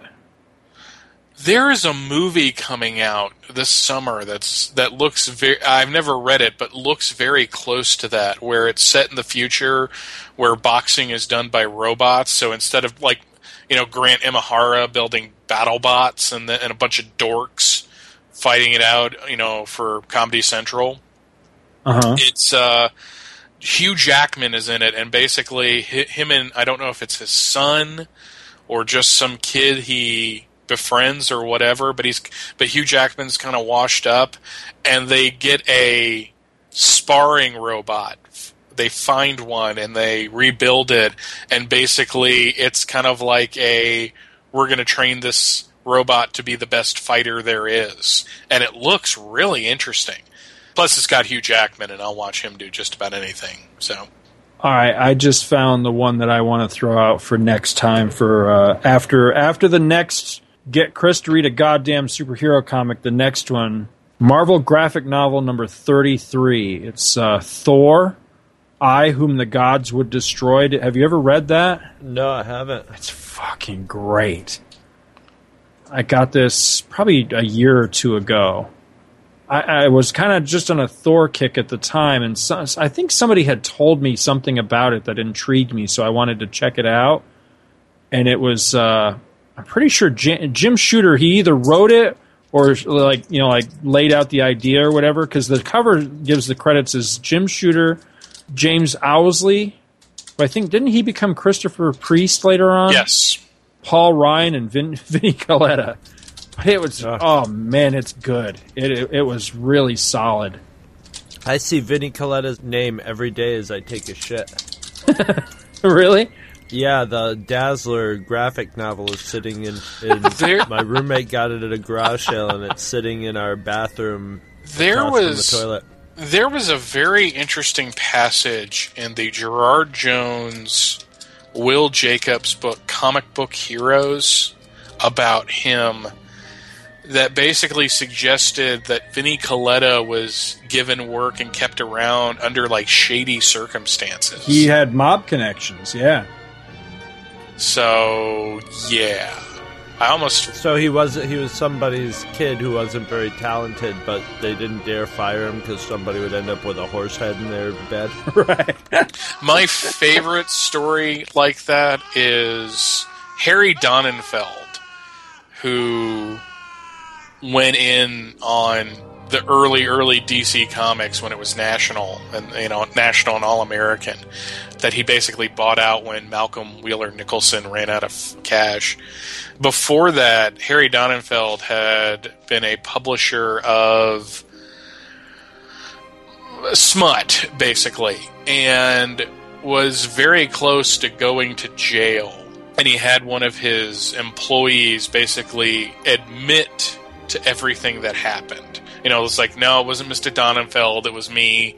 It was all my idea. My name's on everything. And basically, he went to jail with the promise that when he got out, he would have a job for life. And apparently, even into the 60s, there was a janitor that worked at DC Comics that didn't do a lick of work and sat around all day reading like the racing form. And it was that guy. Because after he got out of jail, he was just given a job and it was never fired. Because he took the fall. There's a lot more of that going on all over the place anyway that I'm sure it's creepy. It would Oh. explain a lot of Vinnie Colletta's career, though. the the more you get into like the history of these uh, uh, uh, of the characters and the history of the companies and the artists and all that and and you will not it's like when shooter was let go and they burned him in effigy Well, you know, they they can say what they want about uh about Shooter, but the fucking trains ran on time when he was That there, is you know what I my mean? opinion completely. That man got that shit in order. It's it's like if you look at if you look at Marvel in the 70s and 80s, Marvel in the 70s had a lot of really neat ideas running around. There was absolutely no order to it. It was throwing shit at the wall and seeing what stuck, and sometimes it was really cool and sometimes it was really bad. Marvel in the 80s was consistent Yep. you look at those covers and you can feel that there is something going on in the background to keep all this shit organized. Was all of it gold? No. But most of what I've read from that era is awesome. Is sol- and and the stuff that, the the the stuff that isn't awesome is solid for the most part. You know, there was a general level of solidness to it, ah. not a lot of yeah. I mean, Shooter's the one that had to choose between who, whatever the name of that writer was for Daredevil. Ann Nocenti? No, this was when Frank Miller was first drawing the character. Oh fuck yeah, I know who you're talking about, but I won't remember it. Yeah, he had to choose between the writer and Frank Miller, and he's like, "Shit, I'm going with Frank Miller." Holy shit, dude! Somebody's been scanning the old uh, comic scene magazines because I was just on eBay looking at those, and they're fucking expensive. They're more than I would be willing to. Yeah, pay they're they're them, get so- they're getting that way because they're getting they're they're becoming vintage. So Yeah, but this shit's all over the uh, the BitTorrents at the moment. That's pretty cool. You're gonna start seeing more stuff like and just magazines you- pretty soon. I'll bet Well, yeah, you'll 'cause start to people are running out of Starlog comics, and yeah. Fangoria and stuff. Because the Yeah, comics have largely getting been done. You know, that's why I fucking laughed at the idea that, you know, everybody's all excited about DC going digital. It's like, fuck you, DC. This shit's been available on the internet now for at least a year. You know, you waited until it was all scanned. I will say this though, I think for their new comics, they're being really smart about it because what they're doing is they're releasing it same day as the issues hitting the stands in comic shops, but they're the same price. Uh-huh. So if you pay three ninety nine for the book in the comic shop, you're paying three ninety nine for the digital copy, and then like a month or so later, they're dropping the price. Oh, okay. They're also, and I think this is brilliant too, offering a combo pack where basically you can buy the comic and there's going to be a little code in there that you can go to the DC app, enter the code, and get the digital And copy get the as digital. well. That's you see. Which That's they should have been doing that for re- years. Yeah, that's that's really smart. That will get people hooked onto the digitals. You know, everyone's focusing on the re- like the relaunch aspect of this whole thing. DC just threw down the fucking gauntlet, and they have they for the first time in a in over a decade did something before Marvel that was innovative and really forward thinking. Which is why, uh, which is one of the main reasons I, I am not minding this relaunch, and I will be picking up a bunch of titles. Plus, and I'm really fucking excited about this. Dan Jurgens is drawing the Green Arrow title. You know, I, I- I can't say is that I haven't heard some news coming out of this that hasn't intrigued me. Because, I mean, there's definitely been some stuff that they've announced that I've been like, wow, you know, that, that sounds interesting. That, I, what it all depends on, for me personally, it, it all comes down to Superman. It all comes down to what are they doing with that character. And if they're doing a full blown reboot, which I seriously doubt, I mean, Jesus, they just gave him another new origin with uh, with Secret Origin, so I don't, you know, I can't see them rebooting Superman again. But if they're I rebooting, you, you can honestly. I, I could honestly. It seems like what they're keeping is what is working. Like they they, they announced all the Batman titles today, and Mhm. Dick Grayson is going to be Nightwing again. They're keeping Damian as Robin, but it's going to be Bruce Wayne as Batman in kind of the old, like a more traditional style Batman costume instead Right. of the POS he's wearing right now. Uh, They're making Barbara Gordon Batgirl again Huh.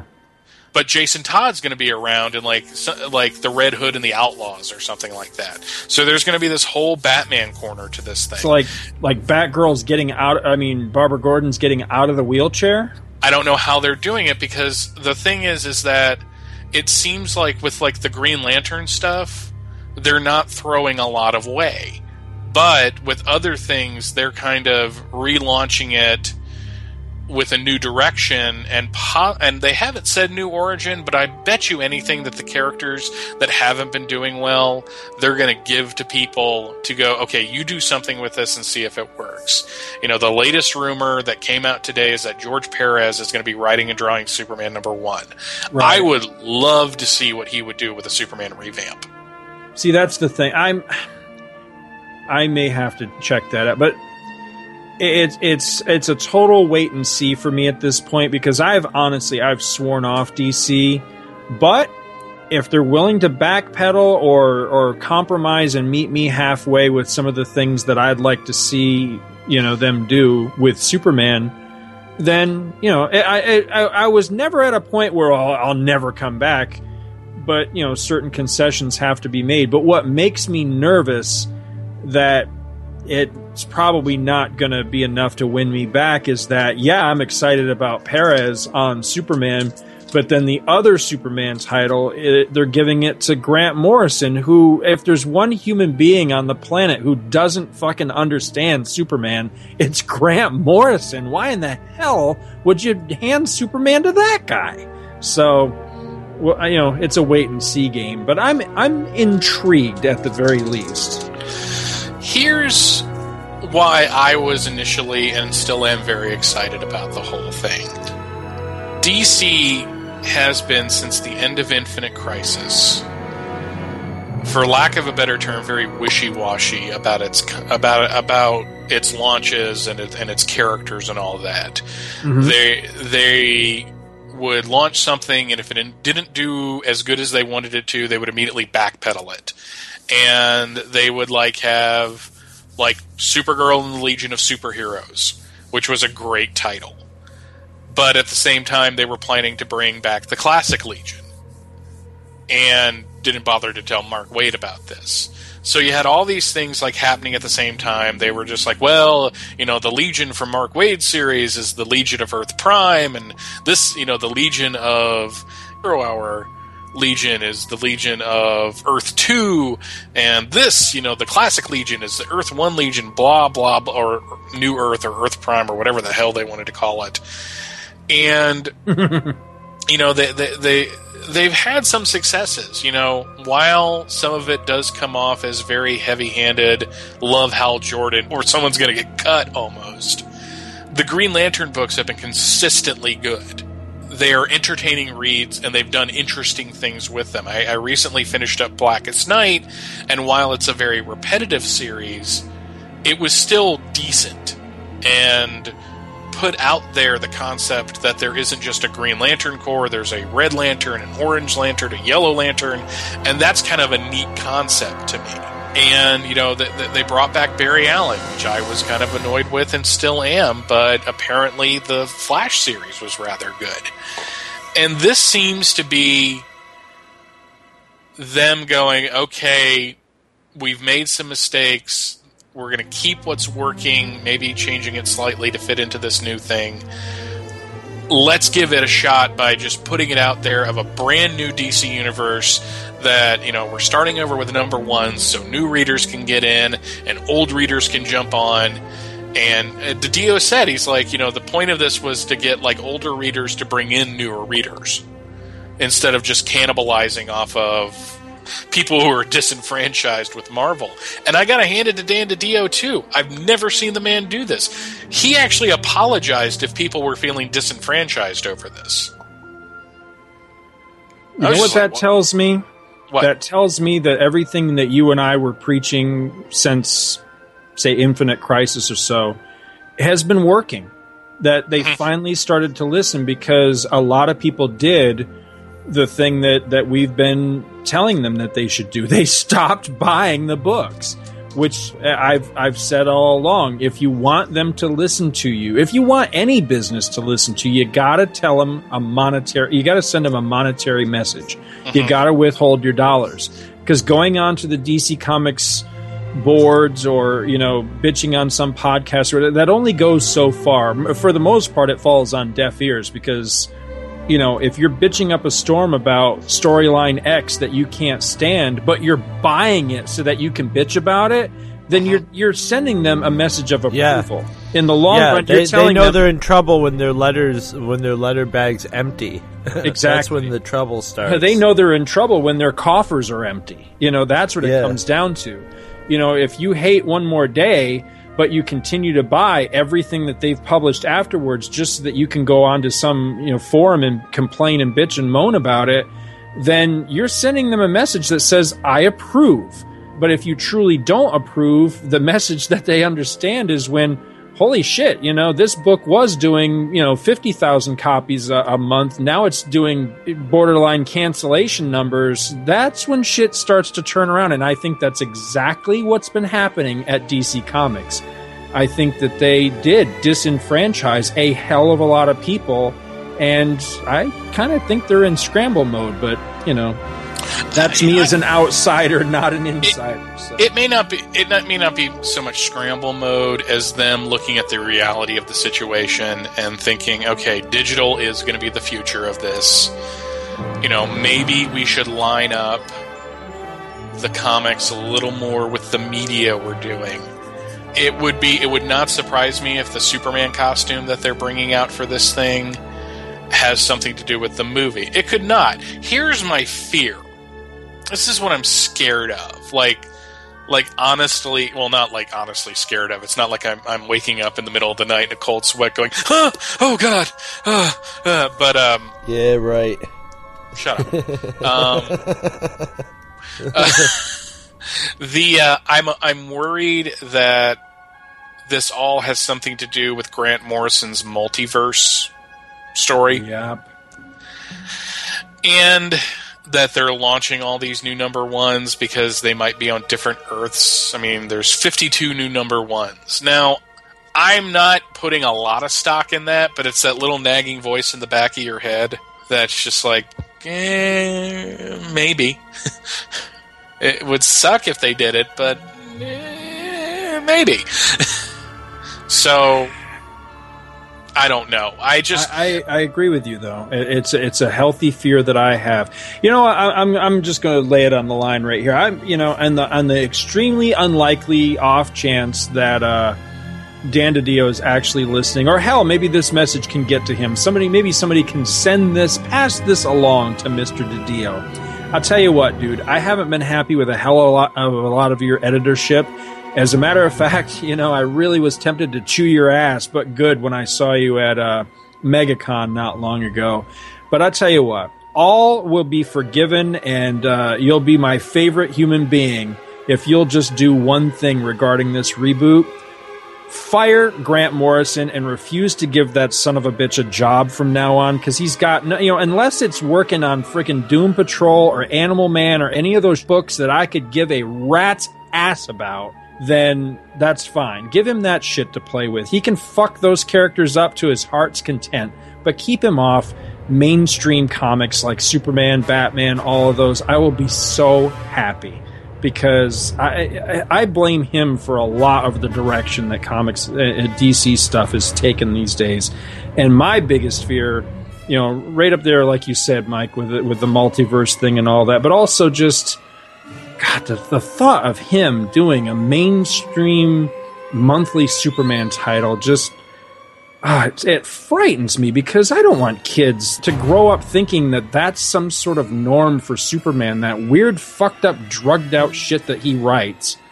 Ah, just I, I can't fathom why in the world they're handing that character to that guy. He's so ill matched for it. I just don't understand it. It's fine if they want to do some Elseworld thing, some one shot or some mini series like All Star Superman, but I think that's the problem. That, book had a certain measure of success.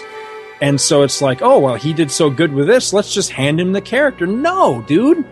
You know, Alan Moore had some great Superman stories in him too, but you didn't see them handing Alan Moore Superman to write the mainstream regular monthly Uh, Superman they title. almost did, Scott. Yeah, I know, and it, that would have scared the sh- comics. yeah, that would have scared the shit out of me because I I love Alan Moore for the for the most part, but I think he's an ill fit for the regular in continuity monthly Superman title, I'll just ag- as much as I think that Grant Morrison is. I'll agree with you to a point because I, I think that Grant Morrison does his best work when it is a character like Animal Man or it's a group like Doom Patrol. Uh, I'm looking forward to reading his runs on both of those books. I really am. I have them. They're sitting in the other room.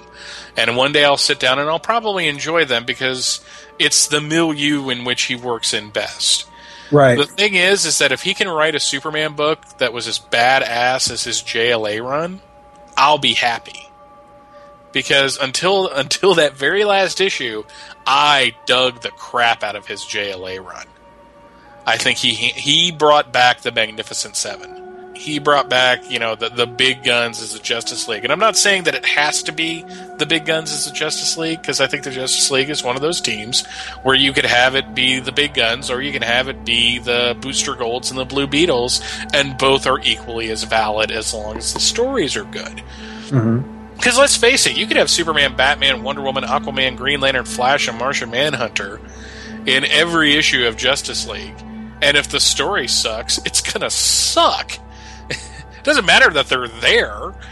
Right. You've got to do something with them. So I honestly think if he has been given Superman to work with, that it's not going to be All Star Superman because that seemed to be a very personal story for him that he told he said he said a lot of what he wanted to say about that Superman in that story. So my hope is is that if he is, because I, I mean I'm looking forward to the, if Perez is on Superman, I'm there opening day. It does make Morrison's Superman more palatable if they're separate entities. You know what I mean? To where the Morrison Morrison's doing his thing, Perez is doing his thing. It's the same character, but there's not any bleed over or crossover, anything like that. They're both basically doing their own separate interpretations, and one's not contradicting the other, but they're not interweaved to where, in order to read and enjoy the Perez title, I have to suffer through the Morrison title because there was a lot of that back in the day, like when. Uh, they had the triangle numbering. I suffered through the entire run of Man of Steel. I'm sorry, but that book sucked from issue one to the last one. I hated that title.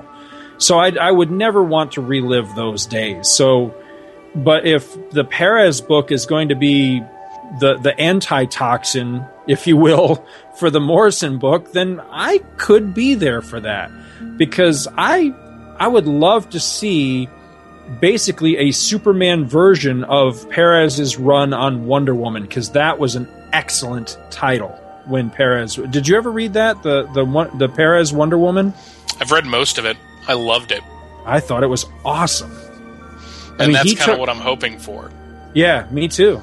Me too. If if he can bring that level of excellence in both writing and art to uh, to Superman, hell yeah, I, I could totally be one back.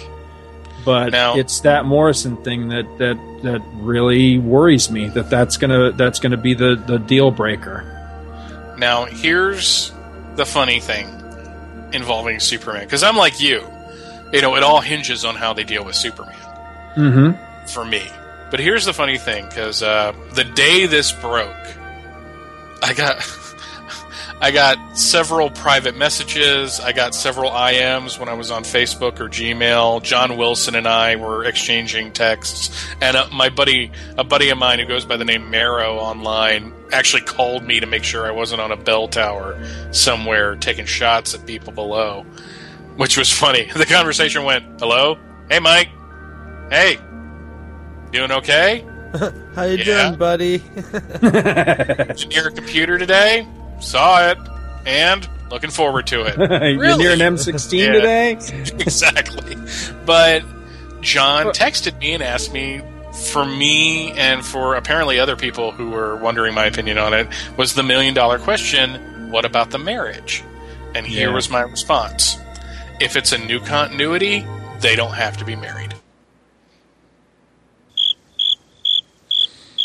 If this is a new Superman with a new origin and a new concept behind it, then it's not like Spider Man where they're trying to keep it within the same universe, except this one thing didn't happen. Right. If they're going for a whole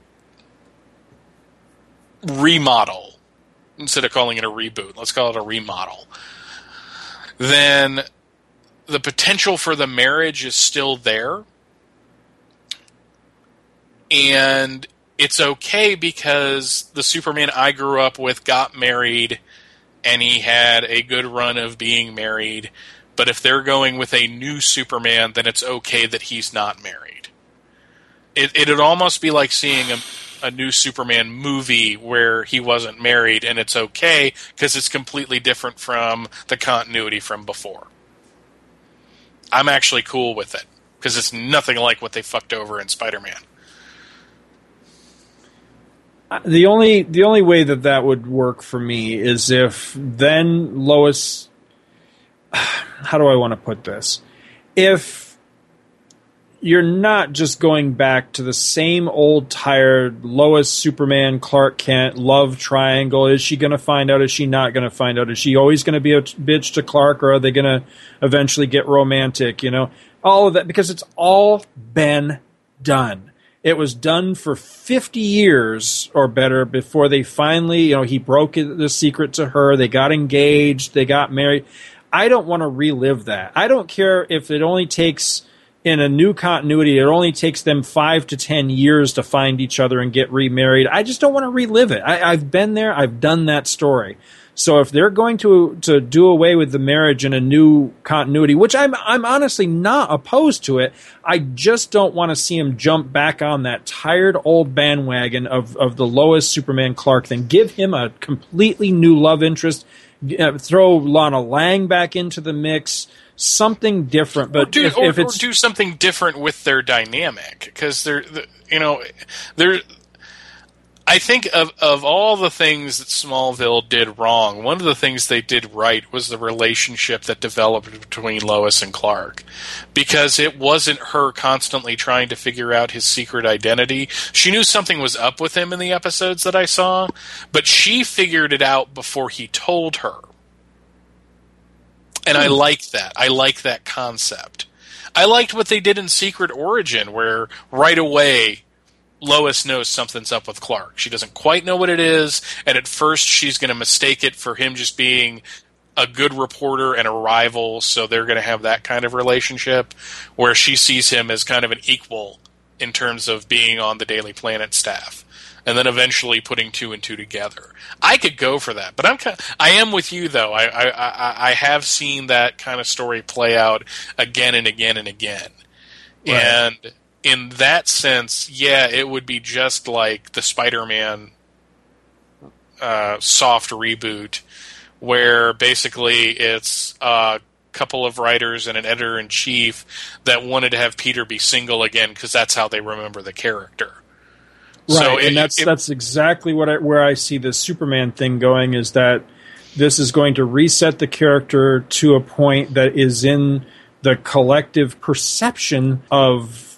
I- I'm just going to say America. I don't know how the world views Superman, but in the American, you know, Joe average perception, Superman's a superhero. As Clark Kent, he works at the Daily Planet, and he has this love triangle thing going on with Lois Lane, and that's what people think of because of whatever they saw in the movies or you know in the old George Reeves show, whatever their their big influence was, or the comics that they read as a kid years and years ago. But you ask the average man on the street, you know, that he's probably not aware that Superman and Lois Lane have been married for 20 years. You know, that that's just that's not the bigger image of the character that's out there. That's the comic book image and it's it's much smaller compared to the movies and other media that that you know, those things get a larger audience.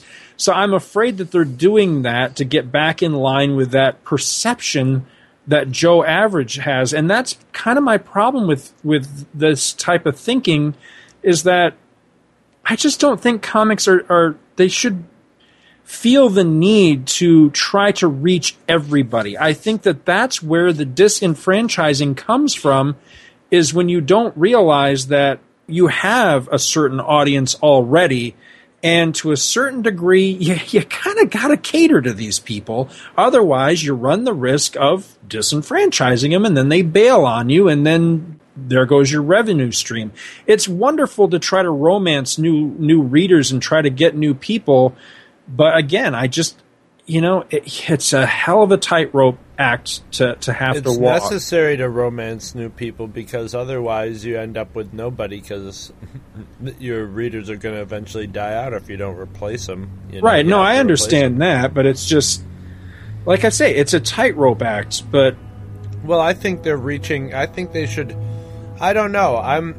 I, I tend to agree with you, but at the same time, I think maybe you should. The the thing about it is, if okay, if if the Superman that's out is a Superman that you want that's developed over that time, I'm not thinking about like the twenty year olds. I'm thinking about the ten year olds. right, You know what? What are the te- the ten year old? I mean, the dynamic of the love triangle with Clark Lois. It's been done and done and done, but those ten year olds might not be reading those old action comics, and that dynamic is is just like it's part of. The, I mean, why Superman is Superman? It's it's what the the for some reason that dynamic of you know secret identity you know that whole idea of it has become you know it's it's mythological in proportion believe me, so I what can you do with it you I know? understand mean, exactly where you're coming from. I do, it, but it comes down. It, it, it comes down to the Spider-Man argument that kids today, you know, uh, uh, uh, you know, using your example, a ten-year-old kid doesn't want to read about a forty-year-old married Spider-Man. You know that that they want a young Spider-Man who's hip and cool, and he's not married, and he's more or less, you know, a little bit older than them, and he's high school or college age, and he's young and free and swinging and all that sort of thing. I understand that argument. why can't I- you make make a Spider-Man for those guys? You know, Right. make a Spider-Man for for grown-ups. See, I see all that, but Make a Spider-Man for 21 and over. See, they did that with like Ultimate Spider-Man, but see, my my argument against that is that basically what happens when you fall into that uh, argument and you begin to agree with it that yeah, you know, these characters should always be more or less iconic and only have the illusion of change, you know, but you really don't want to get them too far removed from, you know, the the popular perception say- of who I'm they are. What happens no is you control over it. no, well, you have. Yeah, there is control over it. What what happens though? My argument term, against that. doesn't work. My argument against that sort of thinking is that what you're ultimately doing is you're retarding the medium. You know, you're you're keeping it stuck at a level where it is regarded the way it's regarded. Sure, comics have come a hell of a long way in 20 or 30 years. You know, when we've had books like Watchmen and Dark Knight and things like that that have really elevated the medium to a, a more respectable level where, you know, you've got people that read you know John Grisham and shit that'll also pick up you know a trade paperback and not feel ashamed or embarrassed or like they have to hide it like it's porn or something. But we're still a hell of a long way from truly standing on the on the same level as as a lot of other quote unquote respectable forms of media. Comics largely by regular folks are regard, regarded as kitty fodder as as silly I mean, they look at a lot of comic book people, comic book readers, us, the fans, the fanboys, as somehow we're stupid because we read comic books. You know, like like we're not uh, smart enough to read a real book or something. You know, I, I get this all the time, and I think that a lot of that that image that stays, that stigma that stays with comics, is because we're doing it to ourselves.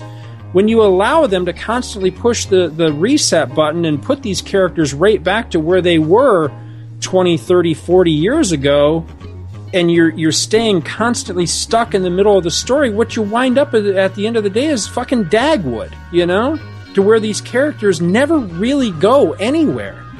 I, I just I, I want to see the medium progress. I, I want to see the characters progress, and I felt like we we kind of got that with some of these characters.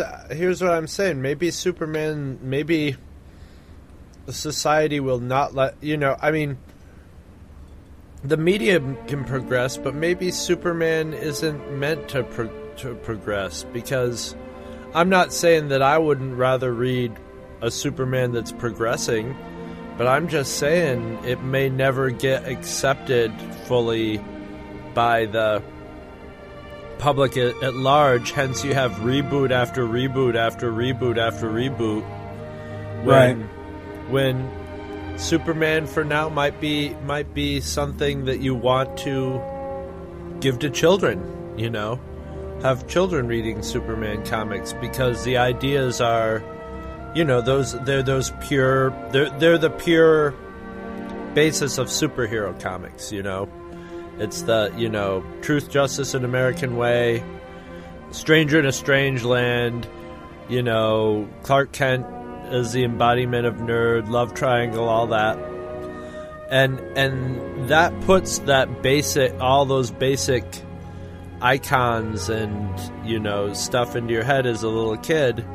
And then as you get older, how you can start reading your Alan Moore comics and your comics where it's more like real. And I'm not saying Superman should be relegated to kitty fodder, but it should be sort of in that land where a Superman comic. I always say this should be should be able to be read from a you know you know a five year old could might be able to read it and maybe not understand what's going on, but it's not going to traumatize them. Right. And a ten year old right. should be able to get what's going on, but an adult should be able to. I, I don't think it's too difficult to have something a ten year old, an adult can read, and both have them enjoy it, even on different levels, and it not be, you know, a problem for the kid to read it. You know what I mean?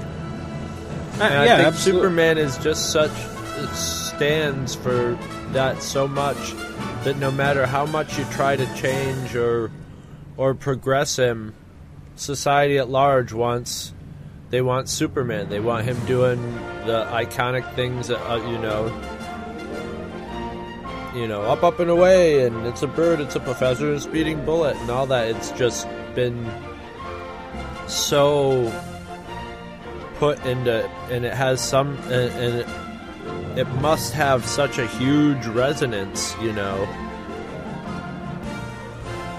That but b- being an icon like that, you know, on a regular monthly in and out basis, I just the most horrible, like onus to yeah, carry it- around your it's neck. it's the it's the the problem with Superman as a character is because so many people want to look at him as an icon, but an icon is boring month to month. yes, Oh, yes, Um, the you know Elliot S. Maggin, who's one of the most at one point was one of the most prolific Superman writers, but he certainly for a while there was also one of the most well known.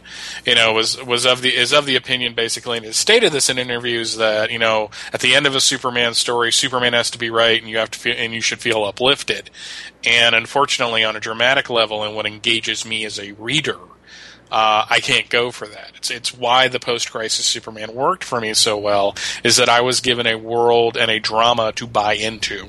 And you mm-hmm. don't know where it's going. Exactly. And Right.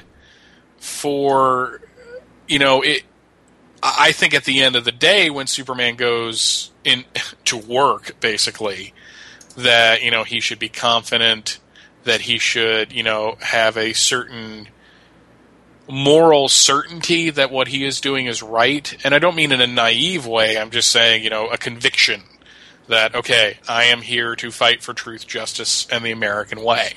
You know, and whatever the American way means to you, you know, is probably not what it means to him. I mean, you know, to to some people, the American way is let's get rid of all the black people. So, Right. so that's that's just not going to work in a Superman story. It would make Right. national news, but it just won't work on a dramatic level. But It would Icon- sell comics, but not in the way that they Yeah. want. Yeah. icons are boring. You know, a guy that always makes the right Yeah. decision. That's always you know that that you know where every story's going. You know, you know. All you can do is just shade the same story over and over again, You know- different ways if you can. Which I want the Superman that when he's out fighting Lex Luthor or Metallo or Brainiac, that he is completely, you know, it's like, I'm doing this, this has to be done, I'm taking care of it, and everyone looks up and goes, Yay, Superman saved us. But when he gets home, he's like, Man, am I doing the right thing here? You know, is everything I did about this, you know, that's where the drama comes in. Because you kind of get the best of both worlds that way. You do get a Superman that has self doubt, but he's not a whiny, emo Peter Parker type character Right. you know and and though i do as much as i feel like that i do believe superman is the one superhero that should always get the free pass when it comes to the public. Like i don't want to see stories where the public is like is superman a menace? You know? J Give jonah jameson does not write editorials for the daily planet and he never should. So I don't want to see that on a month in, month out basis, but at the same rate, I do think that that's one of the uh, the great, you know, quote unquote, untold Superman stories. I used to have this list in my head. I should have written it down at some point over the years. that's a podcast right there. The Great Untold Superman stories. yeah, well, you know Christ. that there was that there was basically five or six, you know, great untold Superman stories, or may, that's probably a misnomer, but it was something to the effect of, you know, the the the Superman stories that that appealed to me the most, and it was something like. You know, Superman powerless, you know, where he loses his powers. You know, Superman without his memories. Superman, you know, where the public turns on him, or Superman, you know, as an enemy of the people type of thing. You know, several different stories like that. Now, they, you know, they've been tackled over the years in different aspects, but I'm talking like the the all out definitive final version. You know, kind of like the death of Superman, because the death of Superman. I was going to say will never really happen again. Sure, it will way down the road after we're all gone. You know, they'll probably have another death of Superman story that'll you know be some huge or an attempt to be some huge thing. But for the most part, that story is now off the table because it's been done and it was huge and it was a it was a media event. I'm talking like media event style. You know, the definitive you know, Superman enemy of Earth story. I don't think that story's been done yet. There's been some really good attempts at it. You know, like uh, you know the Superman King of the World story. Oh, was it? See, I hadn't New read Krypton that. was a lot of Kryptonians are bad. We still kind of like Superman, but we may not even trust him either. Right. So eh, that that's kind of why I want them to go away from that because it, it has been so much of Superman on the outs with the world. Uh, and I, I just don't need to see that any, not anymore, but I don't need to see it now. Right. Better way to say that, I think. I think that was a wonderful tangent. I think we did a. a I don't know that we reached any solid conclusions, but I think that was an awesome It's not, tangent. it's not something you want to reach a conclusion on, though. You know, because really you got to leave it leave it up to the listener to decide how they feel. Ultimately, you just present a bunch of stuff and you put it out there and see how and sit and watch the forum light up. Well, it's funny because like I'm I'm trying to t- talk about it in uh, what I think is happening, and and Scott, you're coming from it uh, from a what I what should happen point of view. So it's it's really interesting. But the thing is, when does it actually happen? When does the whole DC universe September, whatever? very beginning of September, Oh my god! So it's got a while for them to keep building on the August, August publicity thir- on that. yeah, August Oh, thirty yeah. first. Two books come out: uh, Flashpoint number five and Justice League number one. Well, I hope I didn't come across as too down on the idea or too negative. I mean, came ult- across great. I mean, ultimately, for me, it comes down to it, it's a wait and see game. I'm just going to have to see how it shakes out, which I imagine, you know, that's probably what everybody's doing. But I, you know, I'm I'm not poo pooing the idea, and I'm not, you know, all hooray, let's go with the idea. It's it's um right right smack in the middle of the road with it. So we'll, we'll Yeah, see yeah. where it goes. The funny thing for me, though, is I'm really annoyed at the people on Facebook that are losing their freaking minds over this. and nothing's even happened yet. There's one guy who I'm not going to name in case this turns up in the episode that I'm thinking it is. Oh yeah, that was a great rant. is just being a jackass. And like leaving comments on Dan Didio's wall, like Dan, do you realize how many people you're going to lose? Do you realize that you've ruined? He and I, this guy and I got to, and, John Wilson and a couple other people got into like a, a kind of a debate on because Superman's costume is changed, the character is ruined forever because the costume is such an iconic part of the character. Now, I agree with that. Superman's costume is is iconic, but that doesn't mean that the idea that they change it up a little bit considering the fact that it was changed greatly from the first time he appeared to the end of that decade, right. um, that maybe it is time for the costume to get kind of a new look. And you know what? If it doesn't work, it'll just go back to the old way. The way pe- you know, it'll end up the way people like it, and which will probably be the old color scheme or whatever. But it's not the costume that makes Superman. You know. As long as he's got a blue costume with a red S shield and a red cape, I'm pretty cool. Well, people like that, I you know, I always, I always kind of laugh a little bit because people like that to me, they seem like maybe they're just not paying attention because anybody that touches that character adds or detracts something from him. So Superman's costume, in the larger sense, is ever changing. You know, because you'll get one artist that you know they'll, Yeah. they'll draw him where you know he's got a, a certain way he wears his cape or a certain length to the cape or you know a certain belt buckle or something like that and the next guy will come along like John Byrne and give Superman a great big bulky Thor style cape you know and a certain hairdo and then the next guy will come along and Superman's basically got slicked back hair and just the tiny little goofy spit curl and a you know a very slender cape that's just barely hanging onto his shoulders and you know, make the S small and puny. And then the next guy will come along and make the S huge again and give it a slightly different look to the you know the swirls inside. You know so it's ever changing all the time. And some of the stuff sticks and some of the stuff doesn't I mean, as long as, like you said, Mike, it's it's blue and it's got red underpants and it's got a red cape and a big red S on it, I'm gonna be more or less happy with it. You I know, think they've gotten rid of the underpants. But there seems to be red accents around that area. Hmm. Because they haven't really given a good look at the new Superman costume. We probably will get that tomorrow or later today because the Batman stuff came out today.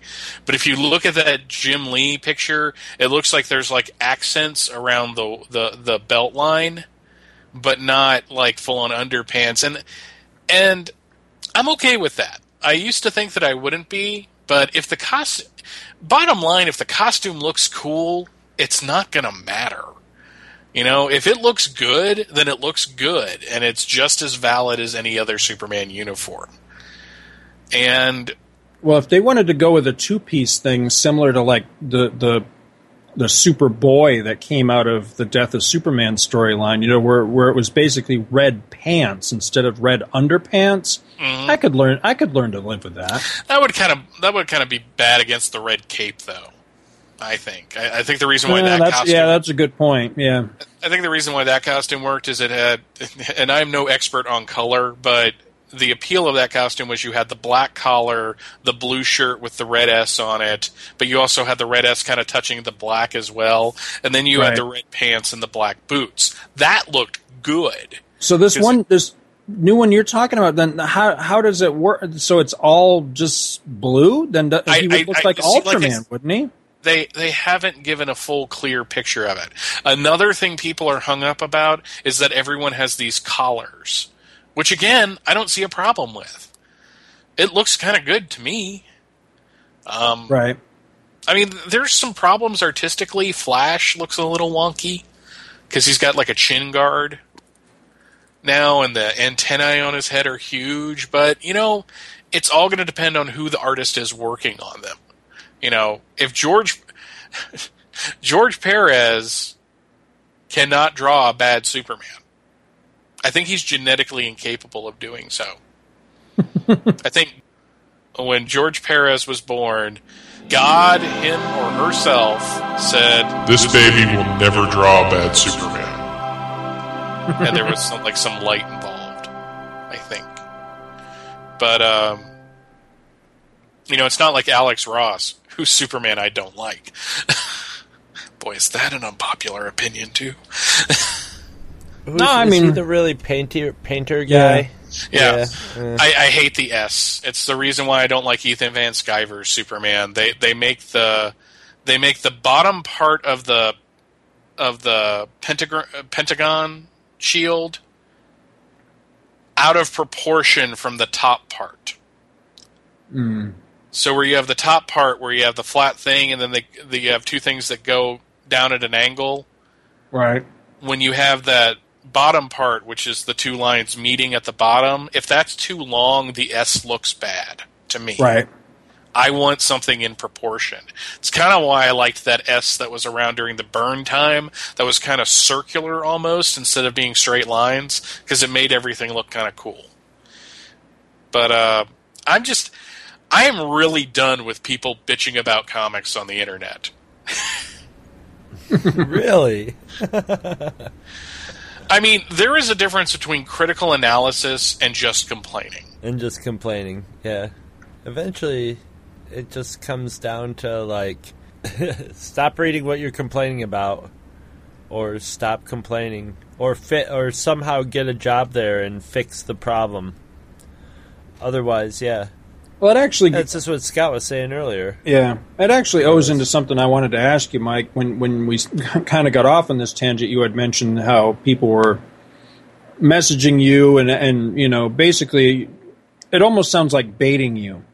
You know, with the the, the Yeah. next thing that they expect your head's going to explode about. hmm And I just wonder, how do you feel about that? Because, you know, I, I- I think that there is, I, I get that too. I get it all the time. People keep sending me, you know, different news, you know, like, uh, you know, the latest news update about the new Star Trek movie or, Yeah. you know, you know, all right, you know, listen to what, you know, uh, Dan DiDio or Joe Quesada is saying now. Because now. you to- guys do a podcast where you talk about this stuff and you get impassioned about it. I- So oh, sure, that's I why- understand that, but I, and I people like listening to it, so they want they're they're like, I want to, you know, they, you you read something like, don't you ever read something like that and you think, God, I wonder what so and so thinks about would think about this. You know, someone very opinionated that you know, you know, you say, I wonder what this guy would say. They have the opportunity to go. I wonder what Scott Gardner would say. I don't know. I'll send him an email and find out. You know. I hope that's all it is, but a lot of times I got to be honest, it has more the feel to me of of you know, let's wind the monkey, you know. Yeah, it's intent at that point. right. if they're like, Yeah. "Hey, I saw this article and I thought, you know, I wondered what you think of it," and or I'm really gonna wind him up now, and he's just gonna he's just gonna explode, and I'm gonna sit back with my popcorn and my soda, and this is better than going to the movies. Right. Right. So, uh, you know, m- my friend Marrow, I think he w- it was something we had been talking about two days before, and he knows my history of, of, of going of blowing my top. But I'm going to tell you one thing: the time I spent away, the nine months to a year that I spent away from like collecting new comics and reading them and, and, and being emotionally invested gave me a completely new perspective on everything. So that when I came back, it was because I wanted to, and I was going to read what I wanted to read. And I wasn't going to sit there. It, it, it's a saying if I ever do a Views from the Long Box t shirt, the Views logo is going to be on the front, and reading comic books is not a contact sport is on the back. Or at least will be one of the things that goes on the back of the various t-shirts because it's not and i think a lot of people are viewing i think people i think there are people out there that pick up the latest issue of superman batman green lantern spider-man whatever title anything written by brian michael bendis and i think they go in with the intention of what am i going to hate about this and complain Right. about this right. Absolutely, I agree with you, and I don't understand that. You know, because when I found It's a waste of myself time, money, that- and energy. Yeah, when I found myself at that point with any given book that I realized I'm buying this out of rote. I fucking hate this, and every time I buy it, it's just pissing me off. You know, I'm not. Please mi- don't misunderstand me. I'm not trying to place myself on some sort of pedestal and say I'm so much better than the other fanboys. I'm Neither not am I. saying that at all. I'm simply saying when I realized that I was at that point, I got the fuck out. And I think that's what everybody should do. Save yourself the fucking high blood pressure. Save yourself the money, man. If you're hating what you're buying, I don't care what it is. If it's you know if it's the comics you're buying, the movies you're watching, or the fucking cereal you're eating, stop buying it. I mean, is this rocket science? You know? and and the the It's like this. side- I, I bought some che- these this cereal called Cheerios. I never heard of it It was before. the blandest shit you ever ate. Wasn't it? tasted like fucking dried up dog shit. So I wrote the company and I said, "Can you add some more sugar to this shit so it doesn't taste like dried up dog shit?" Because I'm getting pretty damn sick of eating dried up dog shit. And I kept buying it, and they would not fucking change it. So I, you know, write them and say, "Can't you make some fucking chocolate covered dog shit or something?" And they just won't change it, man. I fucking, it's driving me nuts because I'm eating it every morning. here's the flip side to that, Scott, and this is my perspective now. If you choose to continue reading it, do it because you like the character and try to overlook the little things that you might hate about it. Don't go in thinking I'm going to hate this. Go in thinking, what am I going to like about it? Because, you know, I came back to Superman because I missed reading about Superman month after month. So when I started reading the stories, I put a lot of my preconceived notions about, like, Grounded, for example. I put those to the side and I took the story on its own merits. And I think that's a lot of, that's, that's another thing people are doing too much with the comics they read and the shows they watch, is that they personalize it too much. I don't like this issue because I felt the writing was kind of stagnant. I felt that the artwork was a little off, and I didn't like how they treated this character. Is different than I didn't like this story because I think Geoff Johns is an asshole, and I think a lot of people are coming at the books with this. I don't like the writer, so I'm not going to like the art that he produce he or she produces. And you do have to, to a certain extent, separate the art from the artist and take the story on its own and what it represents for the character. But again, I'm weird. When you went back to Superman, though, what did you find? I mean, did you get back into it and genuinely enjoy it, or because here's the thing: is that I, just I had the impression that that I'm just not sure how to word this that you that you may have gone back out of some weird form of peer pressure. You know, like you're the Superman guy. God damn it, you should be reading Superman. You know, and you know, I'm not knocking you for it. It's just that was kind of the impression that I had, if you know what I mean. You know, and and I'm wondering what you found when you got back there. Were did you genuinely enjoy it and you were over, able to overcome the things that I know drove you away from it? Or was it kind of, well, I'm back in the same rote I was in before where I'm buying the shit, but I'm really not into it? Being the Superman guy did play into it, but it wasn't the overall reason for it. Mm-hmm. What got me back is that I saw an ad for the Reign of the Doomsday storyline. And I was like, wow, Doomsday's crossing over with Steel, and he's going to be with the Eradicator, and he's going to be in Superboy. And it's like, God, I remember how awesome that was in 1993.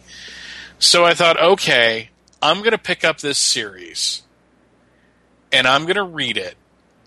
And if I like it, I'm going to give some other, you know, I'll, I'll, I'll give the Superman universe a chance again. And when I read it, starting with the Steel special and going on with the you know the Outsiders, which had the Eradicator. There was a big thing with the Justice League. There was an issue of Superboy, and I found that the feeling that the story had was a lot like the feeling of 1993 when you were reading the Reign of the Superman story and the excitement that generated. I also looked at Action 900 and went, damn, I've gotten 600, 700, and 800 now 900's coming up and I'm not going to get it, and that felt wrong somehow. Uh, which is one of the more how do I want to say this? One of the more irrational sides of it. But but when I came back, I came back because I wanted to. I came back because I wanted to give it another shot after being away and after gaining that perspective I was talking about. I wanted to see okay, is it as bad as ever as I think it was as I thought it was going to be, and is there anything here that I like?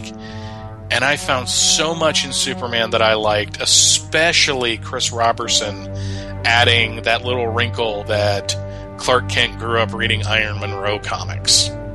I saw that and I went, here's a writer that is thinking about the character and why the character does what he does.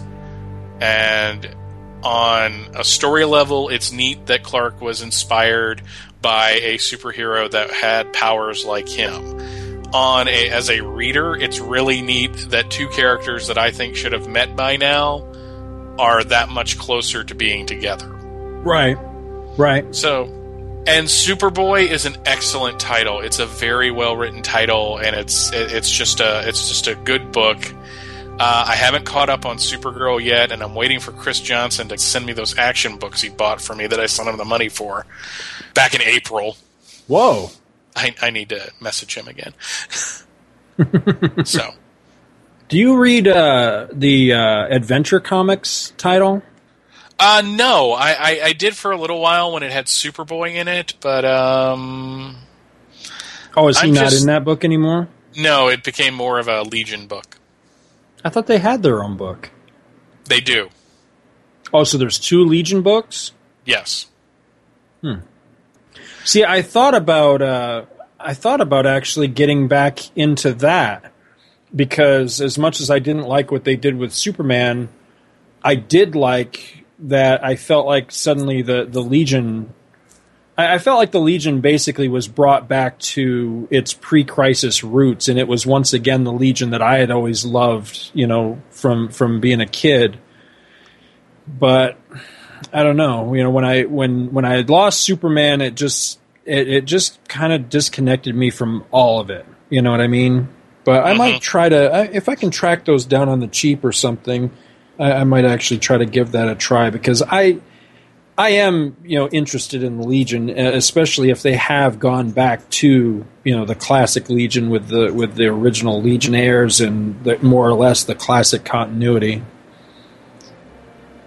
Well, what do you think, fellas? We want to wrap this one up. Yeah, I think we could give uh, The Walking Dead a pass for a month. I Yeah, think this I was. was- uh, I was just gonna. Uh, yeah, I'll, I'll just I throw think it we've out. given them their money's worth.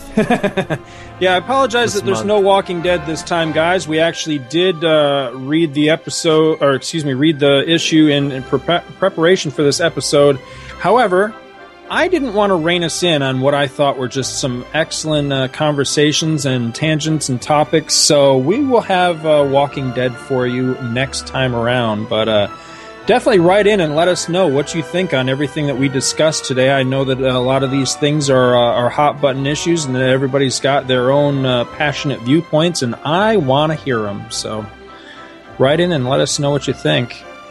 Um, I was going to thank Mike for joining us once again, but Well, I appreciate the thought.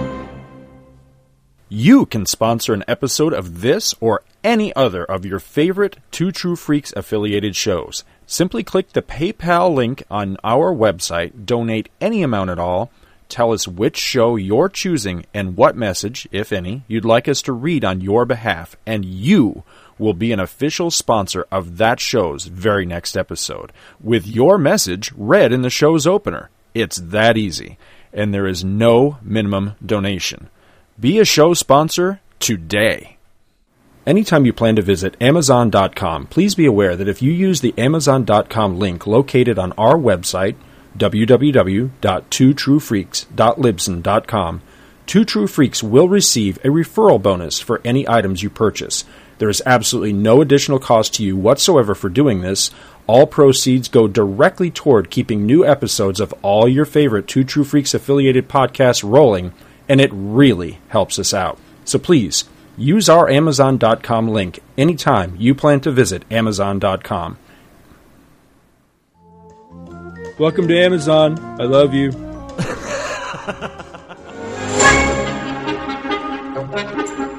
Visit our website at twotruefreaks.libsyn.com. Two True Freaks is always spelled T W O T R U E F R E A K S. Libsyn is spelled L I B S Y N. You can email Two True Freaks directly at twotruefreaks at gmail.com. Join our forum at forumforgeeks.com, where you can discuss all of the shows on our feed with us and your fellow listeners. You can find Two True Freaks on Facebook. Just search for Two True Freaks. And hey, you can friend me, Scott Gardner, on Facebook too. My name is spelled S C O T T G A R D N E R. You can friend me on Facebook too, if you can find me. Now available, Two True Freaks t shirts. See our website for details. Two True Freaks is a very proud member of the Comics Podcast Network. You can check that out at www.comicspodcast.com, where you can hear our new episodes when we put them up. We are also members of the League of Comic Book Podcasts. For more information, visit comicbooknoise.com slash league. If you ever leave your house and you actually have friends, why don't you tell them about Two True Freaks? Thanks for listening. And join us every Monday for new episodes of Two True Freaks. Can I help you? I'd like a room, please. Please, to sign here.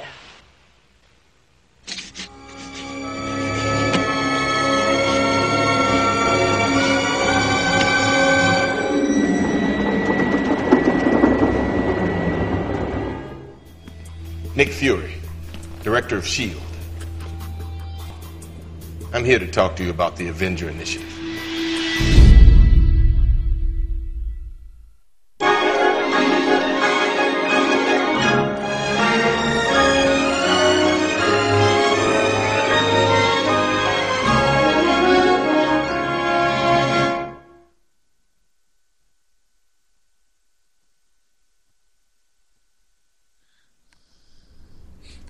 I What- think that what? takes us out. Yeah, that'll work. Hitler reacts to the DC Comics reboot. I love these things. What's that? The Hitler thing? I got to watch this. I haven't seen this one yet. I love Hitler. Can, am I even allowed to say that? What what Jim Lee should have done was put a cape on Jonah Hex and have him get Superman. Oh, I got to see that. See, I'm still. I'm. s- How do you? Can you go past this stupid ass? God, I fucking hate advertisements. Sometimes they let you skip the ads, sometimes they don't. Ooh, that girl's hot though. She just take her top off? Yeah, it looks like it, doesn't it? Holy shit! You don't need to start from number one to read comics. You only need capable writers. the bank used to be a KFC.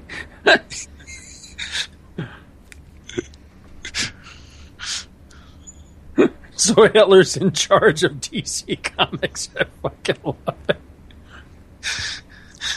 I just love these.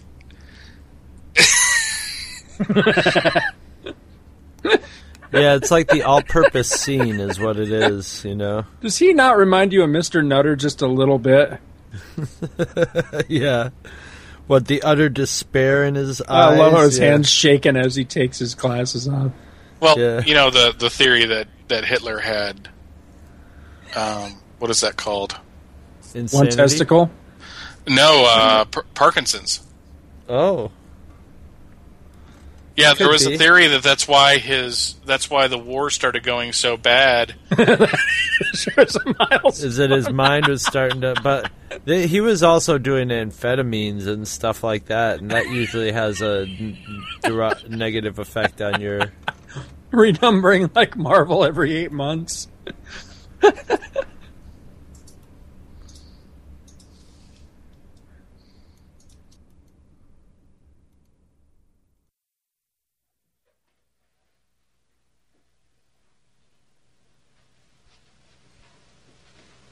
You're still here?